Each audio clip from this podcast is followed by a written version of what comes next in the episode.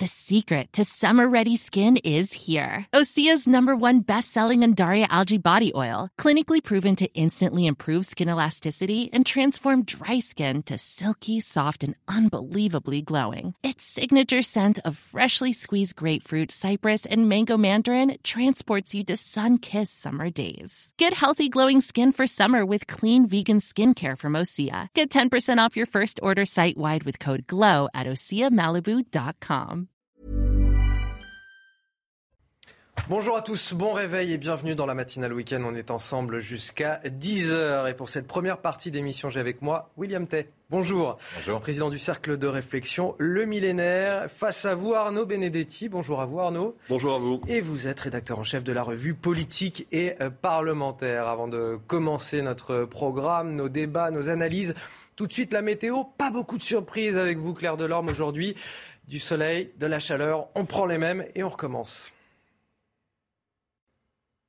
Bonjour Anthony, bonjour à tous. En effet, peu de surprises et ce pour toute la semaine à venir. Au programme, soleil et chaleur seront de mise pour de nombreux jours. Donc euh, regardez la carte en éloquente, hein. très peu de choses à dire, si ce n'est allez, quelques nuages en direction euh, des Alpes avec euh, quelques brumes et brouillards qui, auront, qui vont très vite se dissiper hein, dans le fil des heures. La preuve, l'après-midi, eh bien regardez, c'est toujours un franc et généreux soleil hein, sur la quasi-totalité du pays, mais tout de même de l'évolution diurne, plutôt classique en été, surtout donc près du relief des Alpes au niveau de la montagne corse et des Pyrénées.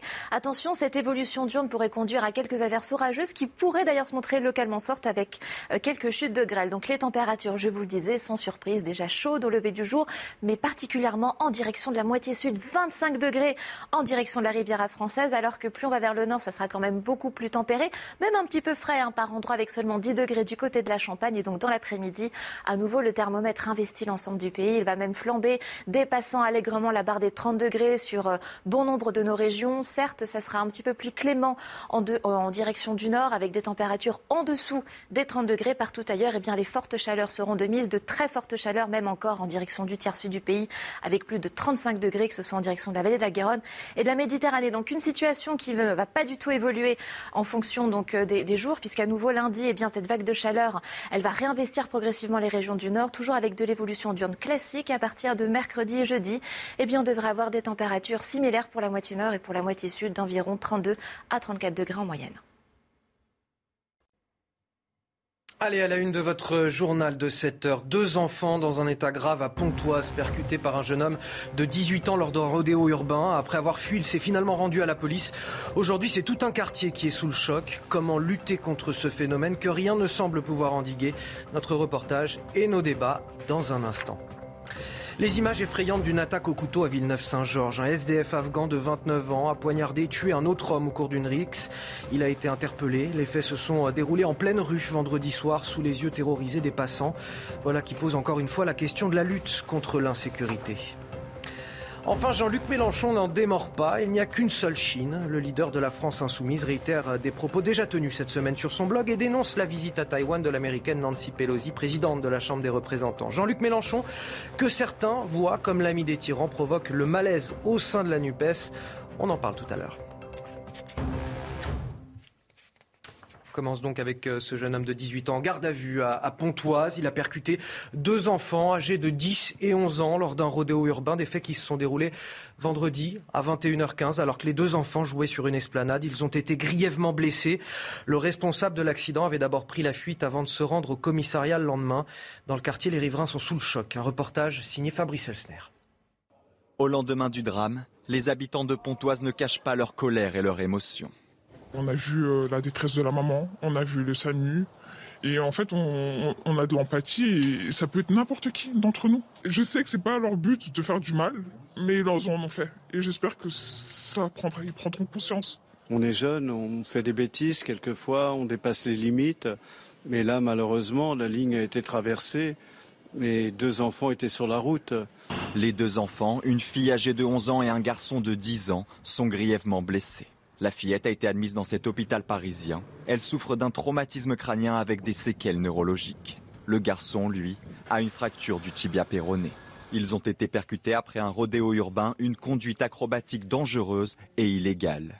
Le rodéo urbain, euh, c'est pas du sport, euh, c'est pas de l'art. Aujourd'hui, ça peut tuer et euh, il est important que tous les fervents défenseurs de ce mode d'expression le comprennent. Depuis 2018, la loi prévoit des peines pouvant aller jusqu'à 5 ans de prison pour les auteurs de rodéo urbain.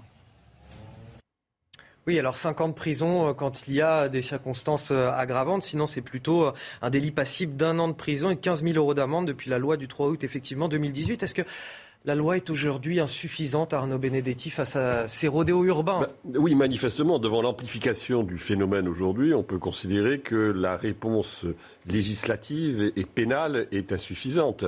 Le problème, c'est que, si vous voulez, il y a aussi parfois, euh, de la part d'un certain nombre d'observateurs, de commentateurs, euh, l'idée, moi je me souviens euh, notamment de cette réalisatrice au Festival de Cannes, qui je crois avait fait un film sur ce type de, sur ce type de phénomène, il y a aussi un discours qui les valorise aussi, d'une certaine façon. Donc il faut véritablement aujourd'hui considérer qu'on est là face à un phénomène qui est endémique, qui est dangereux. On a deux enfants aujourd'hui euh, qui ont été euh, percutés, que la jeunesse n'excuse pas tout aussi en la matière.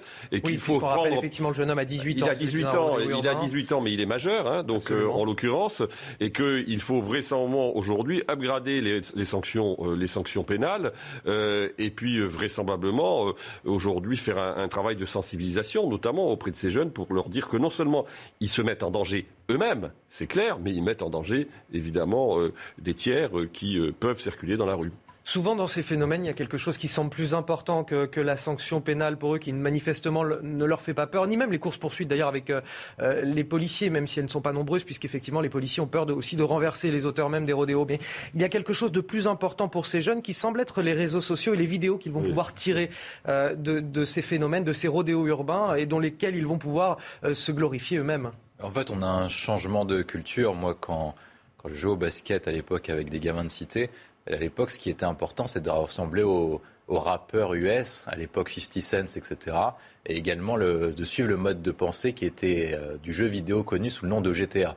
Et en fait, de plus en plus de jeunes ont grandi avec ce domaine de pensée. Moi, ce qu'on m'a dit, notamment avec ceux qui étaient encore plus jeunes que moi, du coup, et qui sont restés avec eux, c'est que ce phénomène s'est amplifié. le phénomène s'est de plus en plus radicalisé. Il faut encore faire encore pire que ce qui se passait avant. La difficulté, c'est qu'en fait, on n'a pas de modèle alternatif et on ne sait pas comment faire pour les endiguer en fait dans ce phénomène Qu'est-ce qui pourrait les conduire à ne plus faire de rodéo? Je pense qu'il y a deux sujets. Il y a la question de la réponse pénale et la question a, priori, enfin a posteriori, pardon, sur comment on fait une fois qu'ils ont fait l'acte. Mais surtout, il faut les empêcher de commettre l'acte au début. Je pense que ce qui est important, c'est de changer de doctrine et de passer à la doctrine britannique, en fait, qui conduirait en fait les policiers à pouvoir prendre en charge et de pouvoir les bouleverser directement et de pouvoir les charger dès le début. Vous allez me dire, oui, effectivement, ça risque de les blesser. Oui, c'est beaucoup. Voilà, ce que beaucoup de commentateurs disent aussi, c'est que c'est le risque derrière de d'émeutes en cas de, de, véhicules renversés, par exemple. Oui, mais c'est un un choix qui est porté. Soit vous faites porter la responsabilité sur les conducteurs de rodéo, soit vous faites porter la question du coût sur les riverains. Moi, je pense qu'il vaut mieux faire porter le coût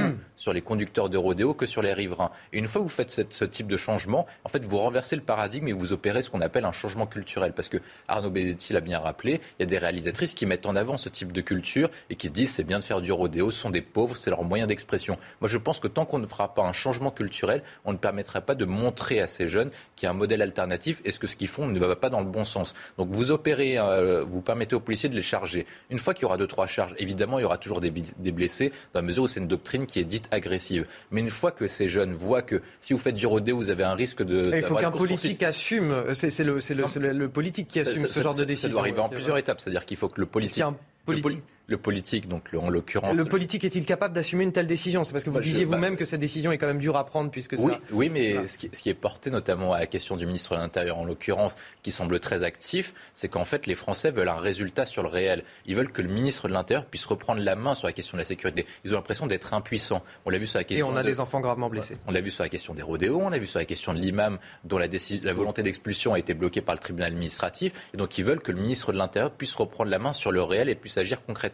Donc vous annoncez ce type de décision. Ensuite, vous dites, vous, vous allégez le poids de la responsabilité sur la question du policier. Vous le soutenez administrativement parce que dans ce cas, sa carrière sera menacée. Et en plus, si vous avez une émeute de banlieue, vous avez un plan préparé pour reprendre la reconquête des territoires perdus de la République. Si vous faites ce plan complet-là, est-ce qu'on n'arrivera pas ah, il faudra beaucoup de moyens à la police hein, pour oui, ça. Dans, quelques mois. Faut, réinvestir. Euh, ensuite, après, il faut dire la vérité. Dans quelques mois et dans quelques années, comme ce qu'a fait Rudy Giuliani à New York, vous arrivez à une tolérance zéro et vous reprenez le territoire, effectivement. oui, alors c'est vrai que c'est une question de moyens aussi, mais ce n'est pas seulement une question de moyens. Je rejoins ce que dit William Thier, c'est une question de philosophie aujourd'hui. C'est-à-dire qu'il faut une réponse qui soit d'une plus grande fermeté que celle que l'on est aujourd'hui en mesure d'apporter à ce type de problème. Et il ne faut pas se limiter à la communication. Aujourd'hui, Gérald Fait un gros effort en matière de communication. Il, euh, disons, euh, quelque part s'aligne sur la doctrine qui était celle de Nicolas Sarkozy lorsqu'il était, en termes de communication, lorsqu'il était ministre de l'Intérieur. Le problème, c'est que si vous voulez, il y a un décalage entre cette communication et la réalité des faits qui s'égrènent tous les jours euh, sur les écrans de télévision où l'on voit finalement une multiplication de ce type de délit de toute forme, multiforme, qui continue à prospérer. Donc là, il y a un vrai sujet. Et en effet, la philosophie aujourd'hui, ça nécessite vraisemblablement des, j'allais dire, modifications législatives qui permettent d'avoir des réponses pénales qui soient des réponses pénales beaucoup plus fermes que celles que l'on a aujourd'hui. Alors je vous propose d'écouter les habitants de Pontoise, évidemment choqués par euh, ce qui s'est passé, puis par ces deux enfants grièvement blessés. On rappelle, hein, ils ont 10 et 11 ans. Je suis sans voix, c'est terrible pour euh, les familles. Euh, même je pense que l'individu doit être très mal dans sa peau aujourd'hui. Hein. En été, c'est jusqu'à 1h du matin. La veille encore, la police était là pour euh, essayer de parler avec les jeunes. Bah, ils narguaient la police. Ben, on n'est pas surpris, parce que c'est ce qui se passe euh, au national. Je veux dire, euh, partout en France, c'est comme ça. Donc, vous savez, les jeunes, c'est ça. Hein. C'est, ah bah tiens, bah, t'as vu hier, lui, il a fait sa moto à Lyon. ouais, bah moi aussi, je veux le faire. Hein. Oui, Arnaud Benedetti, je vous ai vu un petit peu non, mais si vous voulez. Froncer les sourcils non, quand mais on disait, oui, le, jeune qui a percuté euh, les enfants doit être très mal dans sa peau aujourd'hui. Oui, d'accord, mais oui, en effet. Les, euh, parents, on pense aussi aux parents des enfants. Il faut souhaiter qu'il ait une conscience en la matière. Bon, alors je sais qu'il est jeune, mais enfin, encore une fois, la jeunesse n'est pas une explication suffisante. Et le discours qui consiste à dire il est jeune, il est mal, me paraît être un discours qui n'est pas approprié aujourd'hui. On a un, habitant à la fin qui mm. dit on n'est pas surpris, c'est ce qui se passe au, niveau national, partout en France c'est comme ça. Ils voient des vidéos de ce qui se passe ailleurs et, ils, refont, ils refont ça. Une, proposition, une question toute bête. Est-ce qu'on pourrait imaginer euh, de bloquer ces contenus, par exemple, sur les réseaux sociaux? C'est complètement illusoire d'imaginer qu'on puisse bloquer des, des, rodéos urbains pris en vidéo euh, sur, sur les réseaux sociaux? On peut, on, on, peut le bloquer, mais de toute façon, le, but, c'est d'apporter une réponse globale. C'est ce que je disais, c'est une question de philosophie. Moi, je pense que petit à petit, ce qu'on remarque, c'est qu'avec les différents trafics de drogue, avec ce qui se passe notamment avec euh, le crack à Stalingrad, en fait, petit à petit, même les habitants, vous parlez de la question des émeutes, ce n'est même pas exclu qu'au final, si par cas vous obtenez ce type d'opération, que la population locale puisse vous soutenir parce qu'il commence à en être excédé de ces, problèmes-là. Parce que les premières victimes de ces choses-là, c'est que petit à petit, les personnes vont se poser des questions. Ils se disent, avec les rodéos, il y a deux, fillettes qui sont, il y a une fillette, et un garçon qui est blessé. Et dans ce cas-là, les personnes et les parents vont se poser une question, mais est-ce que ça sera pas mon gamin un jour? Ou sinon, inversement, est-ce que mes gamins vont pas être entraînés notamment à faire du rodéo pour suivre les copains, soit pour suivre, ou un autre point, hein, suivre le chemin de la loi des gangs, ou éventuellement suivre la loi des grands frères? Au final, il faut offrir une perspective à ces gens-là. Il faut être ferme, il faut être clair avec un plan global. Tant que vous êtes sérieux et vous proposez une perspective sur laquelle les gens peuvent se projeter, peut-être qu'ils vous soutiendront. Parce qu'effectivement, ce qui se passe habituellement, c'est qu'il y a un fait divers, les policiers les arrêtent, éventuellement, il y, a, il y, a, un risque de blessure, et dans ce cas-là, vous avez une émeute, et la population au niveau des cités joue un rôle de neutralité. Mais peut-être que petit à petit, il y a une évolution des consciences et que la population des cités va se dire, bah, effectivement, tant que l'État ne reprendra la main, on n'aura aucune perspective et on sera endigué par le nivellement par le bas, les violences, la drogue et éventuellement les caïds. Il y a les victimes directes dont on parle évidemment euh, ce matin. Il y a aussi euh, les riverains qui sont à la fois sous le choc de ce qui s'est passé, puis qui subissent euh, tous les jours ces, nuisances. Je vous propose d'écouter cette femme qui est sous le choc. Ses enfants ont justement pas tout à fait vu la scène, mais vu ensuite les parents euh, voilà, et le SAMU euh, arriver. Euh, elle nous raconte ce qui s'est passé, ce qu'elle a pu voir avec ses enfants, et vous allez voir, le témoignage est, édifiant. Mes enfants n'ont pas vu la scène, n'ont pas vu le tram, mais par contre ont vu le SAMU, les pompiers, tout ça, parce qu'en fait nous on a eu un appel, on était à l'extérieur, et c'est notre famille qui s'est inquiétée pour nous, parce qu'on n'était pas, on n'était pas à l'appartement, et donc ils nous ont dit qu'est-ce que vous êtes? Donc après, ils nous ont montré qu'il y avait les pompiers et tout. On est parti voir. On est parti voir. et du coup, euh, on a vu euh, la détresse de la maman. On a vu le SAMU. Et en fait, on, a de l'empathie et ça peut être n'importe qui d'entre nous. Et donc, euh, malgré ça, on a vu la détresse des parents, la détresse de la maman, qu'elle hurlait, qu'elle demandait Dieu d'aider son enfant, de lui donner une deuxième chance. Ma fille, juste de voir cette détresse-là, ça l'a, ça l'a rangée. Elle est rentrée, elle a fait des prières. Mes deux filles, euh, une qui a 15 ans et une qui a 7 ans, 8 ans. donc on a fait des prières pour, pour que son enfant s'en sorte. Et je sais que c'est pas leur but de faire du mal, mais ils en ont fait. Et j'espère que ça prendra, ils prendront conscience. Elle est gentille cette dame. Hein. J'espère qu'ils prendront conscience effectivement. Euh, des jeunes de 18 ans qui n'ont absolument aucune conscience de ce qu'ils font. Et on entendait tout à l'heure quelqu'un dire voilà l'été c'est jusqu'à 1h du matin. La veille encore la police était là pour essayer de parler avec les jeunes alors qu'ils faisaient des rodéos urbains. Et les jeunes narguaient euh, la police. Autre histoire, autre affaire cette fois à Villeneuve-Saint-Georges dans le Val-de-Marne. Un homme poignardé à mort en pleine rue. Le suspect euh, a été interpellé, placé en, en garde à vue puis hospitalisé à la suite d'un examen psychiatrique. Il est né en Afghanistan selon le parquet. Manifestement en état d'alcool lors de l'attaque, probablement sans domicile fixe et avec une problématique psychiatrique potentielle, selon les informations du parquet toujours. Les faits se sont déroulés ce vendredi vers 20h. Les précisions avec Sandra Chambaud. C'est une scène d'une rare violence qui s'est déroulée ce vendredi en pleine rue à Villeneuve-Saint-Georges, dans le Val-de-Marne. Il est 20h quand une dispute éclate entre deux hommes situés près de la mairie. Selon Philippe Gaudin, le maire de la ville, les deux personnes se connaissaient. Il y a eu euh, une altercation entre deux personnes. Euh, évidemment, il y a une personne qui est décédée et l'autre personne a pu être euh, appréhendée très rapidement. Ces deux personnes discutaient, se sont rapprochées, discutaient et puis évidemment le ton est monté. Qu'est-ce qui s'est passé? Ça, je ne sais pas. Grièvement blessée par arme blanche, la victime a réussi à trouver refuge dans un hall d'immeuble avant de succomber à ses blessures. La police dénonce une augmentation des violences de rue et demande une réponse forte des autorités passe pas euh, euh, quelques jours sans qu'on ait euh, ce type de violence avec armes et, et, de façon répétée. Donc ça, ça devient compliqué. Euh, on le dit, on le répète. Hein, la seule chose qui pourra euh, éventuellement euh, décourager certains certains individus de, de procéder de procéder de la sorte, bah, c'est tout simplement une réponse pénale à la hauteur. Le suspect interpellé ce samedi était en état d'alcoolémie et probablement sans domicile fixe, selon nos confrères de Valeurs Actuelles.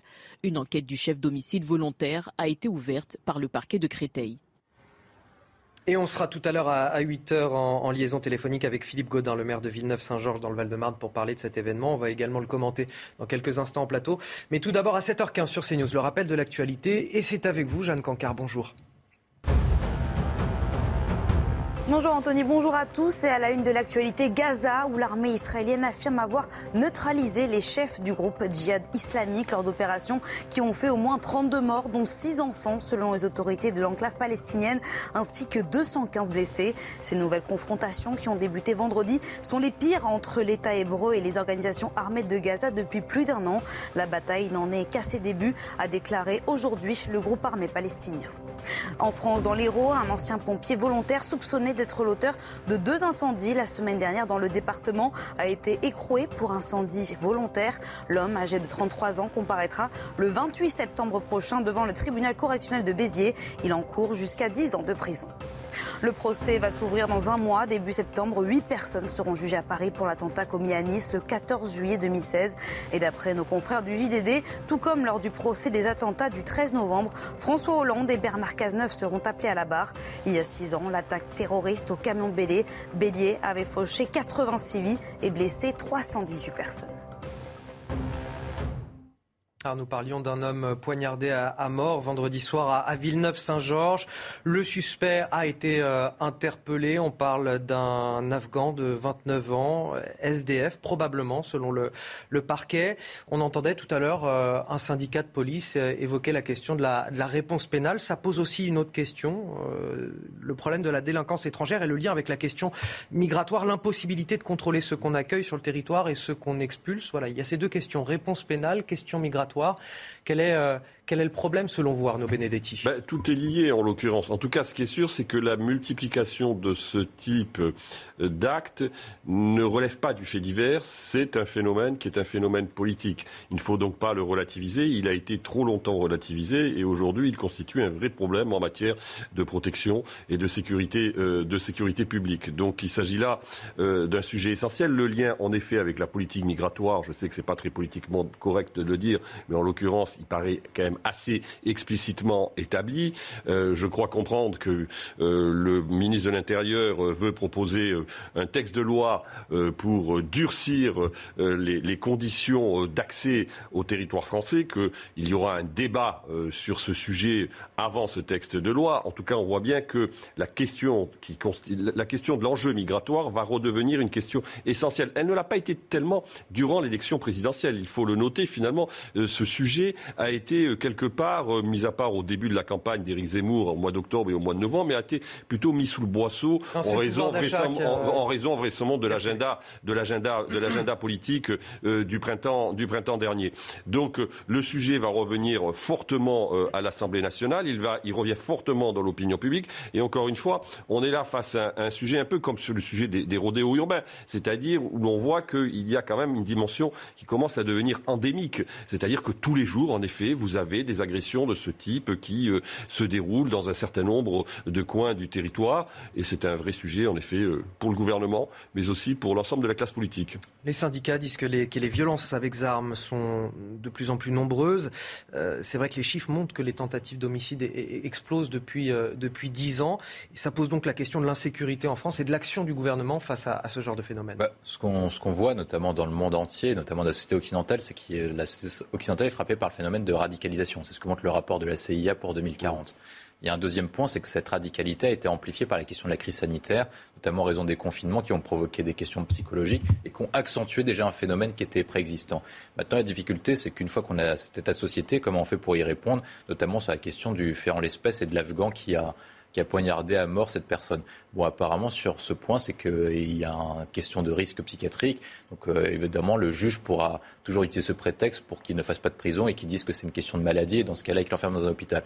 Je ne vais pas commenter le cas en l'espèce. On ne sait pas ce que va dire le juge pour l'instant. Mais il y a cette possibilité. Après, l'autre question, sur la question que vous évoquez, qui est plus lointaine et qui est la question de migratoire, sur comment on fait pour y répondre. Je pense que c'est sur plusieurs volets qu'il faudra agir, notamment sur la question des flux à l'intérieur du territoire français. C'est-à-dire qu'à chaque fois, on a toujours le même phénomène. C'est-à-dire a des personnes viennent sur le territoire français et puis après, on n'arrive pas les expulser. Donc, pour éviter d'avoir des flux sur le territoire français, il faut mettre ce qu'on appelle des hotspots et donc faire que les personnes qui puissent vouloir entrer sur le territoire français le fassent en postulant auprès des ambassades et des consulats. Vous allez me dire, oui, mais les pays en guerre. Bah, les pays en guerre, viendront dans le pays sûr le plus proche de leur pays en guerre pour pouvoir postuler et faire une demande d'asile au territoire français. Ça, c'est le premier élément. Alors maintenant, comment on fait pour expulser les personnes qui sont suivantes? Eh ben, vous changez la législation, parce qu'on l'a vu notamment sur le cas de Darmanin, c'est que vous avez un carcan législatif qui nous empêche d'agir, notamment sur la question de la Convention européenne des droits de l'homme. Parce que, imaginons que le Conseil d'État euh, valide la décision du tribunal administratif. Bah, à chaque fois, chaque juge pourra dire attention, respect de la vie familiale. Vous parlez, vous parlez de, l'expulsion. Oui, oui, mais je, vais arriver parce que ça, peut faire jurisprudence. Ça peut faire jurisprudence, donc on n'est pas à l'abri de la voie. Donc c'est-à-dire que Gérald Darmanin, dans son texte immigration, devra revenir sur la question de l'article 8 de la Convention européenne des droits de l'homme pour pouvoir agir. Enfin, il y a une question, un dernier point, c'est la question diplomatique. C'est-à-dire qu'il faut mettre en place des accords et des deals avec les différents pays, les pays du Golfe, les pays du Maghreb ou même les autres pays d'Afrique subsaharienne pour leur faire un pacte suivant. Vous avez besoin de vous développer, vous cherchez de la perspective et du développement économique. Vous avez besoin de garder vos jeunes chez vous, notamment pour vous développer, pour avoir de la main-d'œuvre. Donc, on vous passe le deal suivant. Vous reprenez les personnes, vos ressortissants, et en échange, on vous aide à vous développer. On fait un deal gagnant-gagnant. Il faut faire un deal en les traitant comme des égaux, avec une perspective à long terme pour leur permettre de se développer et d'avoir une prospérité dans les années à venir. Rapidement, Non, mais moi je suis très pessimiste sur l'issue du projet de loi sur l'immigration, tout simplement parce que, si vous voulez. Et notamment sur l'expulsion des délinquants. Non, non, mais c'est pas, pas, tant que. Enfin, on verra le contenu d'ailleurs aujourd'hui, c'est ça qui est important, puisqu'il doit y avoir un débat et ensuite un texte qui sera euh, présenté en Conseil des ministres, j'imagine, euh, à l'automne ou en tout cas à l'hiver 2022 euh, ou 2023. Mais si vous je, je, je, crains que, si vous voulez, la configuration parlementaire ne permette pas l'adoption d'un texte aujourd'hui en l'état. C'est-à-dire que de tous côtés, toutes les oppositions, pour des raisons différentes, ont vraisemblablement intérêt politiquement à ne pas voter un texte de ce type. Le Rassemblement national et la droite, parce qu'ils considéreront que ce texte est insuffisant. Euh, la gauche, et notamment la France insoumise, parce qu'il va trop loin.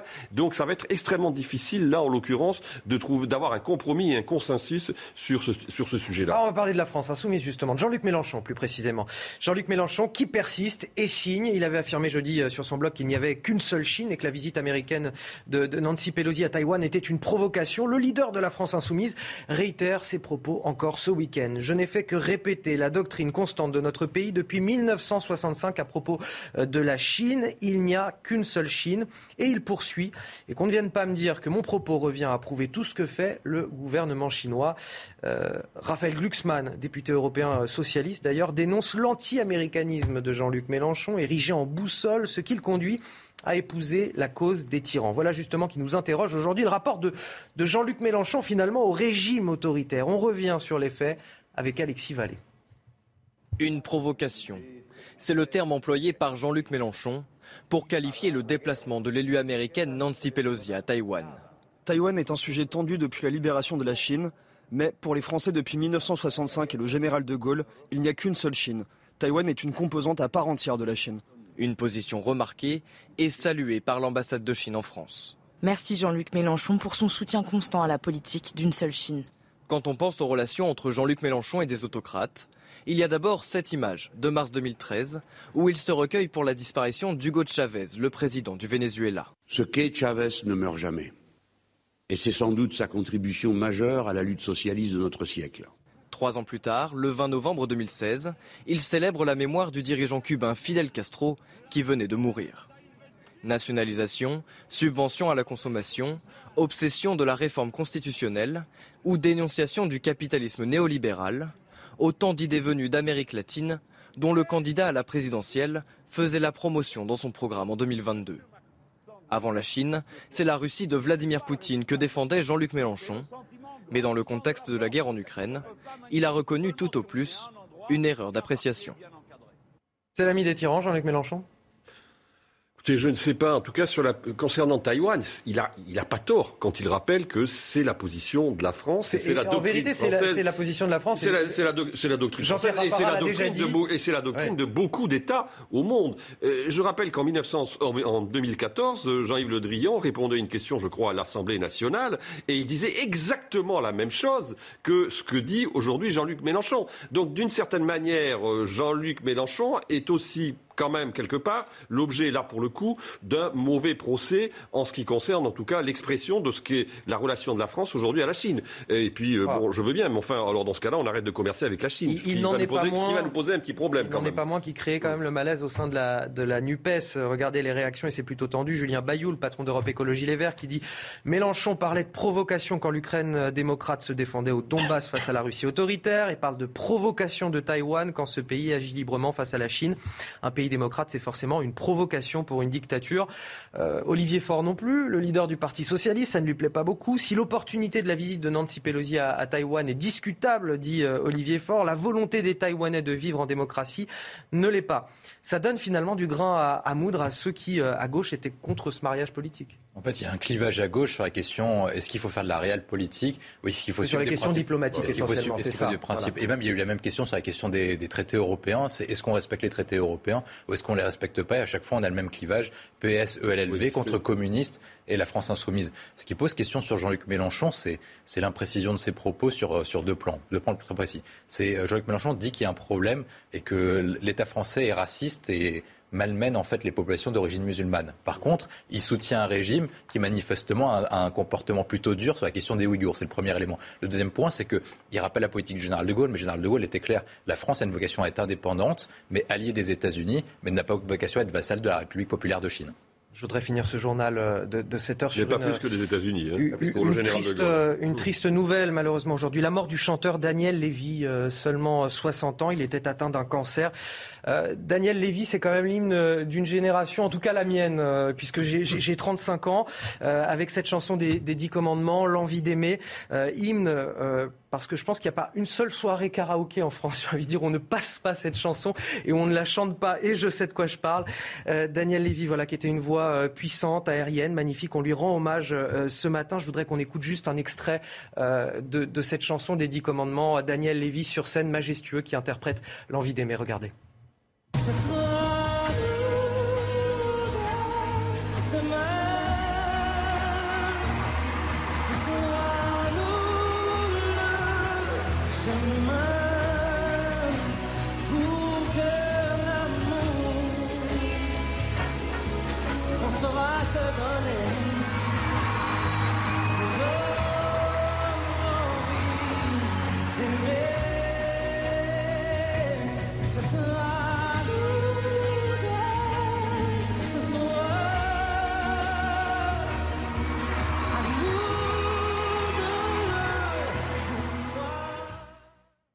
J'entends déjà chanter en régie dans mon oreillette pour vous dire que cette chanson voilà, soulève tout, tout de suite euh, les, passions. Une belle chanson pour finir ce journal et un, et un message de, paix et d'amour. On va revenir dans un instant. On poursuit euh, cette matinale avec euh, voilà, des questions sérieuses. Toujours l'imam dont l'expulsion a été suspendue par le tribunal administratif de, de Paris. On apprend ce matin qu'il était fiché S depuis déjà environ euh, 18 mois. C'est dans le journal du dimanche. Restez avec nous sur CNews. Votre matinale week-end se poursuit sur CNews. Bon réveil si vous nous rejoignez. Je suis toujours avec euh, William Tay et Arnaud Benedetti pour décrypter, commenter euh, l'actualité. Les titres de votre journal. L'imam dont l'expulsion a été suspendue par le tribunal administratif de Paris était fiché S depuis environ 18 mois, selon une information du journal du dimanche. Hassan Iqiyoussen, un, un imam réputé proche de l'idéologie des frères musulmans. Quelle est leur doctrine? Les imams en France sont-ils d'ailleurs nombreux à y adhérer? Éléments de réponse et débat dans ce journal. 200 litres par jour et par foyer. Certaines communes prennent des mesures drastiques face au manque d'eau. La France connaît l'épisode de sécheresse le plus grave de son histoire. Les canalisations de certaines villes pourraient être vides d'ici la fin du mois. Le reportage assaillant dans le Var, c'est à suivre dans ce journal. C'est le même problème chaque été, les abandons d'animaux cette euh, année pourtant bien pire que les autres. 12 000 abandons depuis le début de la saison. Le chiffre est, est quasiment multiplié par 10 par rapport à l'an dernier. On retrouvera dans quelques minutes, à la fin de ce journal, Alexis Vallée dans un refuge de la SPA en Seine-et-Marne. Et donc on revient ce matin sur cette décision qui fait beaucoup de bruit du tribunal administratif de, de Paris, la suspension de l'expulsion de l'imam Hassan Iqiyoussen, expulsion demandée par le ministre de l'Intérieur, Gérald Darmanin, justifiée par ses propos euh, antisémites, misogynes et homophobes. Un imam réputé proche des frères musulmans, selon le, le JDD, aujourd'hui il était fiché S depuis environ 18 mois. Alors quelle est cette doctrine des frères musulmans? Qui sont-ils? On vous éclaire ce matin avec euh, Amandine Rouve. Lutter contre l'emprise de l'Occident, voilà le mot d'ordre des frères musulmans. Hassan al-Banna, un instituteur égyptien, fonde le mouvement au début du siècle. Dans les années 2000, il devient un pilier de la réislamisation du monde arabe et se développe peu à peu en Europe. Son principe, un islam politique, structuré, qui vise à établir sa domination sur les instances de l'État, sans violence. Les frères musulmans s'appuient notamment sur la taqiyya, un moyen d'intégrer l'islam à la société de façon discrète. La notion de taquilla, qui est la dissimulation, veut dire qu'on peut avancer masqué. C'est-à-dire que pour conquérir le pouvoir, on peut utiliser tous les arguments, euh, tout, ce qui est à, euh, comment, apporté pour essayer justement de, se mettre dans cette conquête du pouvoir. Donc ça veut dire utiliser les institutions judiciaires, bien connaître euh, ces, mêmes institutions dans le pays concerné, utiliser la politique aussi, se présenter aux élections, et surtout essayer de noyauter euh, tout, un tas d'organisations qui vont permettre justement au mouvement de prospérer et d'asseoir son pouvoir. Institutions, organisations étatiques, mais aussi des mouvements locaux ou des associations. Aujourd'hui, le mouvement peut aussi compter sur les réseaux sociaux pour diffuser son idéologie. Certaines figures d'autorité semblent par ailleurs y contribuer, comme par exemple Tariq Ramadan, petit-fils du fondateur du mouvement et figure du monde universitaire. Il y a une euh, emprise des frères musulmans sur l'islam en France? Oui, et pas uniquement, il n'y a pas uniquement les frères musulmans, il y a aussi des pays étrangers qui financent des mosquées et qui veulent avoir de l'influence sur le territoire français, notamment parce qu'ils font de l'entrise pour influencer la politique européenne des États membres européens. C'est le cas notamment de la Turquie. Il faut se rappeler notamment de la passe d'armes entre Emmanuel Macron et à l'époque euh, Recep Erdogan, auquel Erdogan avait dit que Emmanuel Macron était fou. Il faut quand même se rappeler qu'il avait fait ça, qu'il avait provoqué même des émeutes et qu'il avait voulu faire bousculer une partie de la population à Lyon. Et donc, du coup, il y a différents pays qui essaient d'avoir l'influence sur la communauté française. La, France fait face à, du coup, un totalitarisme islamique. Il faut pouvoir se défendre sur le plan extérieur et sur le plan intérieur. Sur le plan extérieur, pardon, ça suppose d'avoir une politique claire vis-à-vis -vis de ces pays. Si vous voulez faire de l'ingérence sur le territoire français, vous allez subir des sanctions diplomatiques, économiques de la part de la République française et même de l'Union européenne, parce qu'il faut embarquer l'Union européenne avec nous, parce que c'est une menace civilisationnelle, le totalitarisme islamique. Sur le plan intérieur, il faut adopter un ensemble de mesures pour faire en sorte que on réduise l'influence de ces prédicateurs, de ces imams sur les jeunes. Je vais prendre un élément. C'est-à-dire que quand vous prenez les jeunes de confession musulmane de moins de 25 ans, il y a 74% d'entre eux qui, mettent la loi de la charia au-dessus de la loi de la République. Si par cas vous ne luttez pas contre ces personnes-là, vous répétez le même type de phénomène. Et à la fin, ça peut endiguer et ça peut conduire notamment à des phénomènes qui sont multiples départ en Syrie, djihad, etc. Des phénomènes qu'on veut absolument éviter si par cas on veut retrouver cette jeunesse française et lui faire retrouver le chemin de la République. Et pour ça, il faut avoir un discours clair et ferme et il faut dénoncer l'ennemi. Et je pense que pour ça, il faut créer un délit de l'islamisme. Euh, Alors Arnaud Benedetti, je vais vous donner la parole dans quelques instants puisqu'on est en liaison avec euh, Michael Sadoun. Bonjour Michael Sadoun. Euh, vous êtes euh, expert des questions de laïcité, chroniqueur pour le Figaro. Euh, on, on parlait voilà de cette proximité réputée euh, de l'imam euh, Iqiyoussen avec euh, les frères musulmans. Je, voulais savoir, est-ce que les, imams sont nombreux en France à avoir une certaine proximité avec les frères musulmans? Euh, oui, en a. euh, vous savez, on estime qu'il y a à peu près 10% des mosquées en France qui sont infiltrées euh, soit par euh, le tablir, soit par euh, le salafisme, soit par les frères musulmans.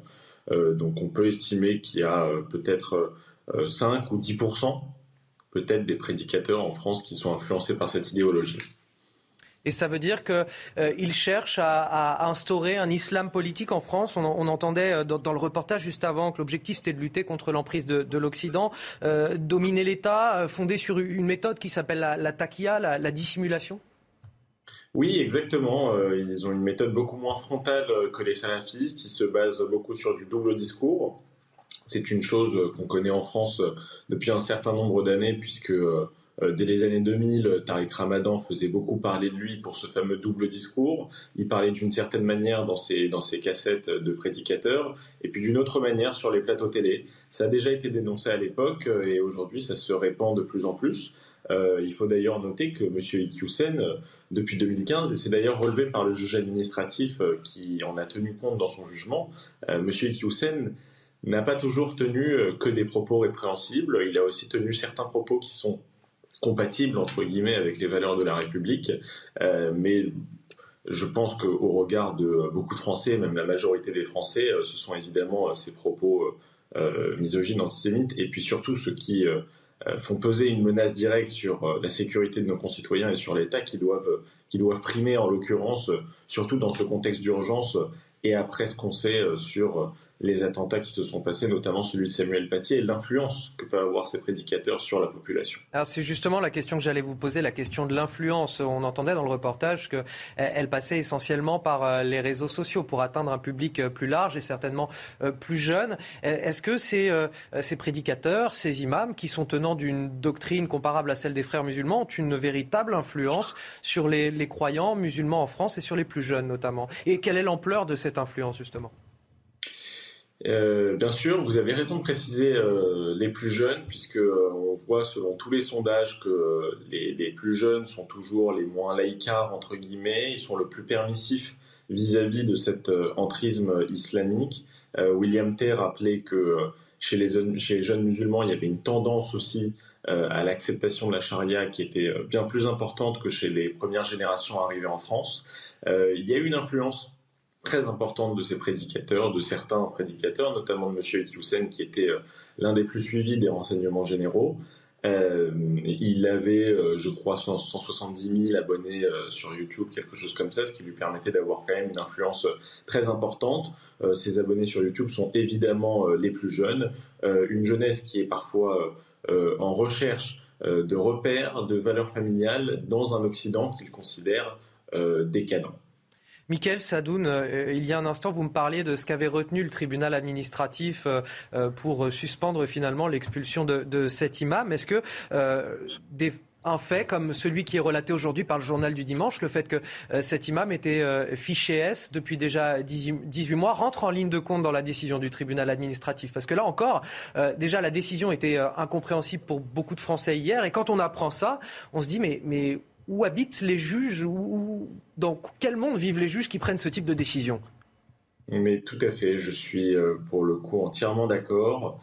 Euh, je, ne juge pas tellement sur euh, la forme juridique. En effet, peut-être que les motifs n'ont pas toujours été très bien présentés par le ministre de l'Intérieur. On a surtout présenté les propos en fait misogynes et antisémites de, de cet imam. Or, s'il fallait euh, virer tous les euh, misogynes et les antisémites euh, étrangers de ce pays, malheureusement, il y aurait, il y aurait beaucoup de travail à faire. Donc je pense qu'on aurait dû d'abord le juger sur ses propos, disons, islamistes ou complotistes qui remettent en cause les attentats et qui font peser une menace directe sur la sécurité de nos compatriotes. il y a, vous avez raison aussi, tout un contexte. Et on peut regretter que les juges aujourd'hui soient si formalistes et ne tiennent pas compte de ce contexte politique. je rappelle que M. Iqiyoussen faisait partie avec euh, euh, M. Abdelhakim Sefrioui des, euh, des, prédicateurs les plus suivis. M. Sefrioui, c'est celui qui est notamment impliqué dans l'enquête pour l'assassinat de Samuel Paty. Donc, c'est très dommage, vous avez raison, on se demande parfois dans, quel monde vivent les juges, d'autant plus qu'on est dans un contexte où la procédure se passait de manière assez correcte et où même la CEDH euh, a, validé euh, l'arrêté d'expulsion de M. Gérald Darmanin, ou en tout cas a permis au procès de se dérouler normalement, puisqu'elle a estimé qu'il euh, ne portait pas atteinte de manière exagérée à la vie privée ou au, bien-être de M. Ikiusen. Michael Sadoun, vous restez un instant avec nous. Je continue un petit peu le tour de table avec Arnaud Benedetti. Arnaud Benedetti, les, les juges, finalement, est-ce qu'ils ont pris le pouvoir sur la politique migratoire de la France, sur l'action politique presque? D'abord, ce qu'il faut retenir, c'est que les ennemis de l'état de droit se servent des ressources de l'état de droit pour miner l'état de droit. C'est la première leçon, je crois, qu'il faut retenir de ce qui vient de se passer. C'est qu'on est piégé par notre propre avec droit. La, avec, la, avec, le, avec le, la décision du tribunal administratif. Ensuite, la décision du tribunal administratif, elle est peut-être fondée en droit. Il y a une logique, vraisemblablement, qui est très discutable, mais elle est absurde politiquement. Qu'est-ce qu'ont fait les juges? Qu'est-ce qu'a fait le juge administratif? Il a mis en balance deux principes. Il a mis en balance le principe du respect euh, ou du droit à une vie familiale euh, de cet imam et euh, il a euh, ensuite euh, regardé si finalement le maintien en France de cet imam constituait un danger pour la société et pour la République. Et il a privilégié finalement le premier principe sur le deuxième principe. En d'autres termes, il a privilégié un droit qui est un droit individuel finalement sur ce qui constitue un droit collectif, c'est-à-dire le droit collectif de la société à se protéger. Mais c'est extrêmement grave comme décision. C'est une décision. Ce n'est pas une décision, On dit c'est une décision de droit, mais une décision de droit, elle a inévitablement des implications politiques, elle a des conséquences politiques. Donc, en l'occurrence, en effet, c'est un très mauvais signal qui est envoyé euh, à, disons, à tous ceux qui veulent miner finalement les fondements euh, de l'État de droit en France et qui, et qui, et qui signifie que ben, finalement la France aujourd'hui, d'une certaine manière, est à découvert, c'est-à-dire qu'elle ne peut pas se protéger contre ces prédicateurs qui remettent en cause de manière très violente le modèle de société Et je note une chose, vous avez dit tout à l'heure, oui, ça fait 18 mois qu'il était déjà euh, fiché S. Mais j'allais dire, ça faisait seulement 18 mois qu'il était fiché S, alors que les propos qu'il tient sont des propos qu'il tient depuis des années et des années sur les chaînes YouTube. Donc c'est quand même très étonnant que la décision même de fichage S de cet individu ne soit intervenue qu'il n'y a que 18 mois. Ça veut dire que finalement nous sommes toujours en retard par rapport aux dangers que font peser sur la société euh, ces euh, prédicateurs. Michael Sadoun, je voudrais vous faire écouter euh, Jeannette Bougrab, essayiste, ancienne ministre. Elle était sur notre antenne. Écoutez-la, je voudrais vous faire réagir à ses propos. Moi, ce qui m'a surpris davantage dans cette affaire, c'est qu'on oublie c'est les soutiens que qu'a l'imam. C'est-à-dire qu'on oublie que la Ligue des droits de l'homme est, est, est, intervenue dans le cadre du procès. La, la grande mosquée de Reims soutient, euh, soutient l'imam. Il y a un certain nombre de collectifs. Il a une cagnotte. Et donc, au lieu peut-être de se focaliser en réalité sur ce qu'individu-là, il n'empêche qu'il a quand même beaucoup de soutien. Il ne faut pas en faire une, victime en réalité. Et, moi, ma, crainte est de, voir en réalité et il ne faut pas, hein, parce que quand la grande mosquée de Reims soutient, soutient quand un collectif, en fait, du Conseil français, certains de représentations départementales le soutiennent, bah, ça, interpelle quand même au regard des propos qui ont été tenus par l'imam. Michael Sadoun, on peut effectivement déplorer qu'il ait un, grand nombre de soutiens au sein de la Ligue des droits de l'homme, la Grande Mosquée de Reims, qu'il y ait des collectifs, des cagnottes euh, pour euh, lui soutenir, pour lui venir en aide? Que le monde associatif euh, se montre si, complaisant. Je parle bien sûr du monde associatif laïque. Hein. D'abord, évidemment, il a constitué lui-même des réseaux avec les associations culturelles et culturelles dans le Nord, et il a même envoyé beaucoup de membres de sa famille dans ces associations, c'est une chose. Après, il y a les associations laïques, la Ligue des droits de l'homme, qui chaque fois ne, ne manquent pas une occasion pour euh, défendre euh, euh, un peu l'indéfendable. Et puis, il y a au-dessus de ça des responsables politiques, carrément, et je pense d'abord à la France insoumise et à David Guiraud, qui s'empressent de défendre l'état de droit dès lors que il concerne un individu qui euh, est, dangereux, pour la République euh, et pour, euh, la France. Euh, quand David Guiraud dit que Gérald Darmanin euh, expulse M. Iqiyoussen par le fait du prince, euh, il a totalement tort. Euh, il méconnaît la procédure euh, qui est lancée depuis euh, janvier 2022. Euh, on a parlé encore du fichage S de M. Iqiyoussen depuis 18 mois. Euh, donc euh, non, on ne, peut pas trop s'expliquer ce genre de réaction. Comme d'habitude, il y a une certaine complaisance d'une certaine gauche vis- vis-à-vis euh, un de l'islamisme, et puis une certaine défiance, je dirais, presque par snobisme vis-à-vis du tribunal populaire. C'est aussi le point que je voulais évoquer, c'est que on sent un, divorce, une dissension flagrante entre l'opinion des juges et euh, l'opinion populaire, puisque je vous rappelle que 91% des Français sont pour l'expulsion de ces imams qui tiennent des propos euh, anti-républicains. Oui, sondage CSA pour CNews, effectivement. Merci de, de le souligner. Michael Sadoun, merci. Vous êtes expert des questions de, de laïcité, chroniqueur pour le Figaro, d'avoir accepté notre invitation. Arnaud Benedetti, je vous donne la parole dans un instant, juste après le rappel des titres, signé Jeanne Cancard.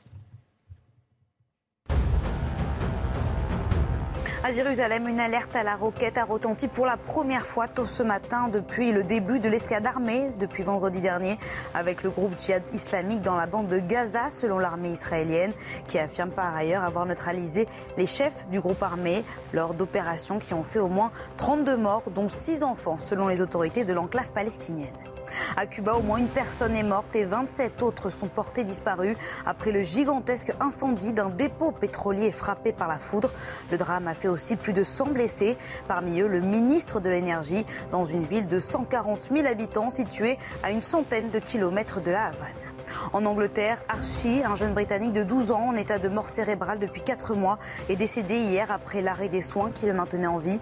Malgré l'acharnement judiciaire de ses parents, le jeune garçon avait été plongé dans le coma après avoir réalisé un défi sur TikTok, le Blackout Challenge, un challenge extrêmement inquiétant et dangereux qui consiste à retenir sa respiration le plus longtemps possible. Jeanne Cancard, qu'on retrouve à 8h15 pour un nouveau point sur l'actualité. Arnaud Benedetti, vous vouliez dire un dernier mot? Non, juste, c'est vrai qu'il faut signaler le décalage qu'il y a entre l'opinion publique et euh, la décision euh, du juge administratif. Je crois que le sondage, en effet, que vous avez fait réaliser est tout à fait éloquent de ce point de vue-là. Mais juste un mot sur euh, le, soutien qu'un certain nombre de parlementaires de la France insoumise apportent à cet imam. Oui, c'était il, est, David Guiraud il est- qui était il pointé est à du la doigt, fois, en il est à la fois, il, il est à la fois pour des raisons idéologiques, clairement, explicitement, mais il est aussi pour des raisons qui sont euh, de pur clientélisme. C'est-à-dire que l'on sait très bien que euh, pour un certain nombre de parlementaires de la France insoumise, il s'agit tout simplement euh, de flatter et de donner satisfaction à un certain nombre de leur clientèle électorale. Et dans le reste de l'actualité, alors que le pays s'apprête à affronter une nouvelle vague de chaleur, euh, la sécheresse continue à battre de nouveaux records chaque jour depuis le, le mois de juillet. Une centaine de communes n'ont plus d'eau du robinet. Dans le Var, certaines ont imposé même des, des mesures drastiques. C'est le cas à Seyan, où la consommation d'eau est limitée à 200 litres par jour et par foyer. Le reportage est, est signé Thibault Marcheteau et Clémence Barbier. Bon, euh, bah, vous voyez, c'est dans un état pitoyable. hein. Les fruits et légumes du jardin de Guy ne sont plus irrigués. Tout a grillé, donc euh, j'ai abandonné le, le potager. Plus d'arrosage ni de mise à niveau de sa piscine, cet habitant de Seyan dans le Var est soumis à des restrictions d'eau à cause de la sécheresse. Et vous avez le compteur d'eau là. Chaque semaine, Guy a les yeux rivés sur son compteur car il doit consommer uniquement 150 litres par jour. Parce que j'ai divisé par trois ma consommation, euh, en particulier en coupant complètement l'irrigation. Un calcul qu'il a dû maîtriser au litre près. Alors, la douche, par exemple, euh, vous commencez une douche avec de l'eau froide, n'attendez pas d'avoir accès à l'eau chaude. La machine à laver, vous vous assurez de faire des cycles courts. On demande finalement aux citoyens euh, d'agir de façon positive et de gérer sa consommation d'eau. En cas de surconsommation d'eau, Guy s'expose à une amende de 1500 euros. Un mot sur ces restrictions euh, dont euh, la France et une centaine de communes font l'objet au- aujourd'hui. Est-ce que euh, l'État a fait euh, défaut dans la gestion de cette crise de l'eau euh, ces dernières semaines, ces derniers mois? En tout cas, il agit là manifestement euh, durant euh, depuis quelques jours. Il veut en tout cas manifestement montrer qu'il n'est pas en défaut d'action, vraisemblablement parce qu'il a en mémoire l'épisode caniculaire de 2003 où il avait été reproché au gouvernement de Jean-Pierre Raffarin à l'époque de ne pas avoir été sur le terrain au moment où euh, la canicule se, déroulait. L'État, le- le- les pouvoirs publics ont très peu de marge de manœuvre là en l'occurrence. hein. La seule marge de manœuvre aujourd'hui dans la crise immédiate que nous vivons, c'est la laissée au préfet de restreindre tout simplement la consommation d'eau. Dans l'immédiat, c'est la seule solution euh, qui, euh, qui, nous est offerte pour finalement essayer de surpasser ce moment difficile. Mais ensuite, en effet, il y a peut-être un défaut d'anticipation, sachant que l'on sait que ces épisodes vont malheureusement aujourd'hui se répéter à l'avenir. Avec des conséquences euh, importantes, nombreuses pour de nombreux secteurs, agriculture, élevage en premier lieu, restauration aussi, et puis l'énergie, euh, l'énergie avec des centrales nucléaires qui pourraient peut-être être mises à l'arrêt. Les explications avec euh, notre spécialiste scientifique, journaliste, Michel Chevalet. Il n'y a pas que l'agriculture qui souffre de la sécheresse, il y a également l'énergie. Et oui, les centrales nucléaires ont besoin d'eau. Attendez, une centrale nucléaire, c'est une grosse machine à vapeur dont la chaudière, c'est le réacteur. Mais cette vapeur, une fois qu'elle a travaillé dans la turbine, il faut la condenser. Et pour la condenser, il faut la refroidir. Et pour la refroidir, eh il faut un circuit d'eau. Et le circuit d'eau fait qu'on installe les centrales nucléaires là où il y a de l'eau, c'est-à-dire le long des rivières ou le long des côtes.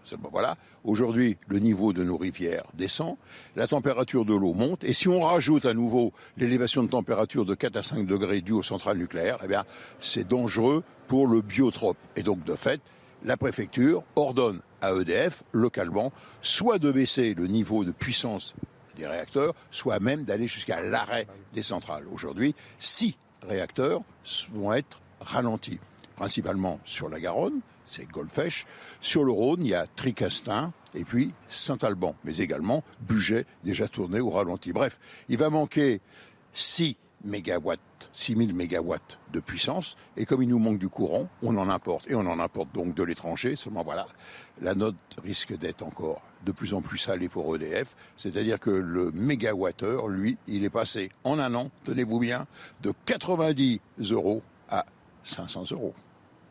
Allez, notre fil rouge ce matin auprès de la, la SPA. On tenait vraiment à souligner cette situation euh, d'urgence pour les refuges en ce moment, puisque cette année, plus que les autres encore, ces refuges sont, sont saturés. On a 12 000 animaux abandonnés depuis le début de l'été, contre 1400 sur la même période l'an dernier. C'est quasiment multiplié par 10.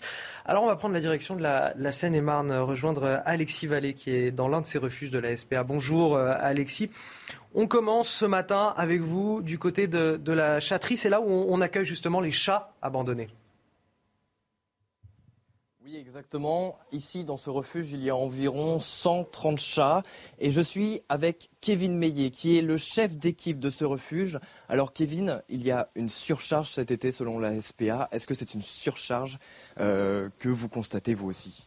Alors oui, effectivement, au refuge de Volpénil, comme tous nos collègues euh, de France, on est actuellement totalement saturé, et ça depuis des mois.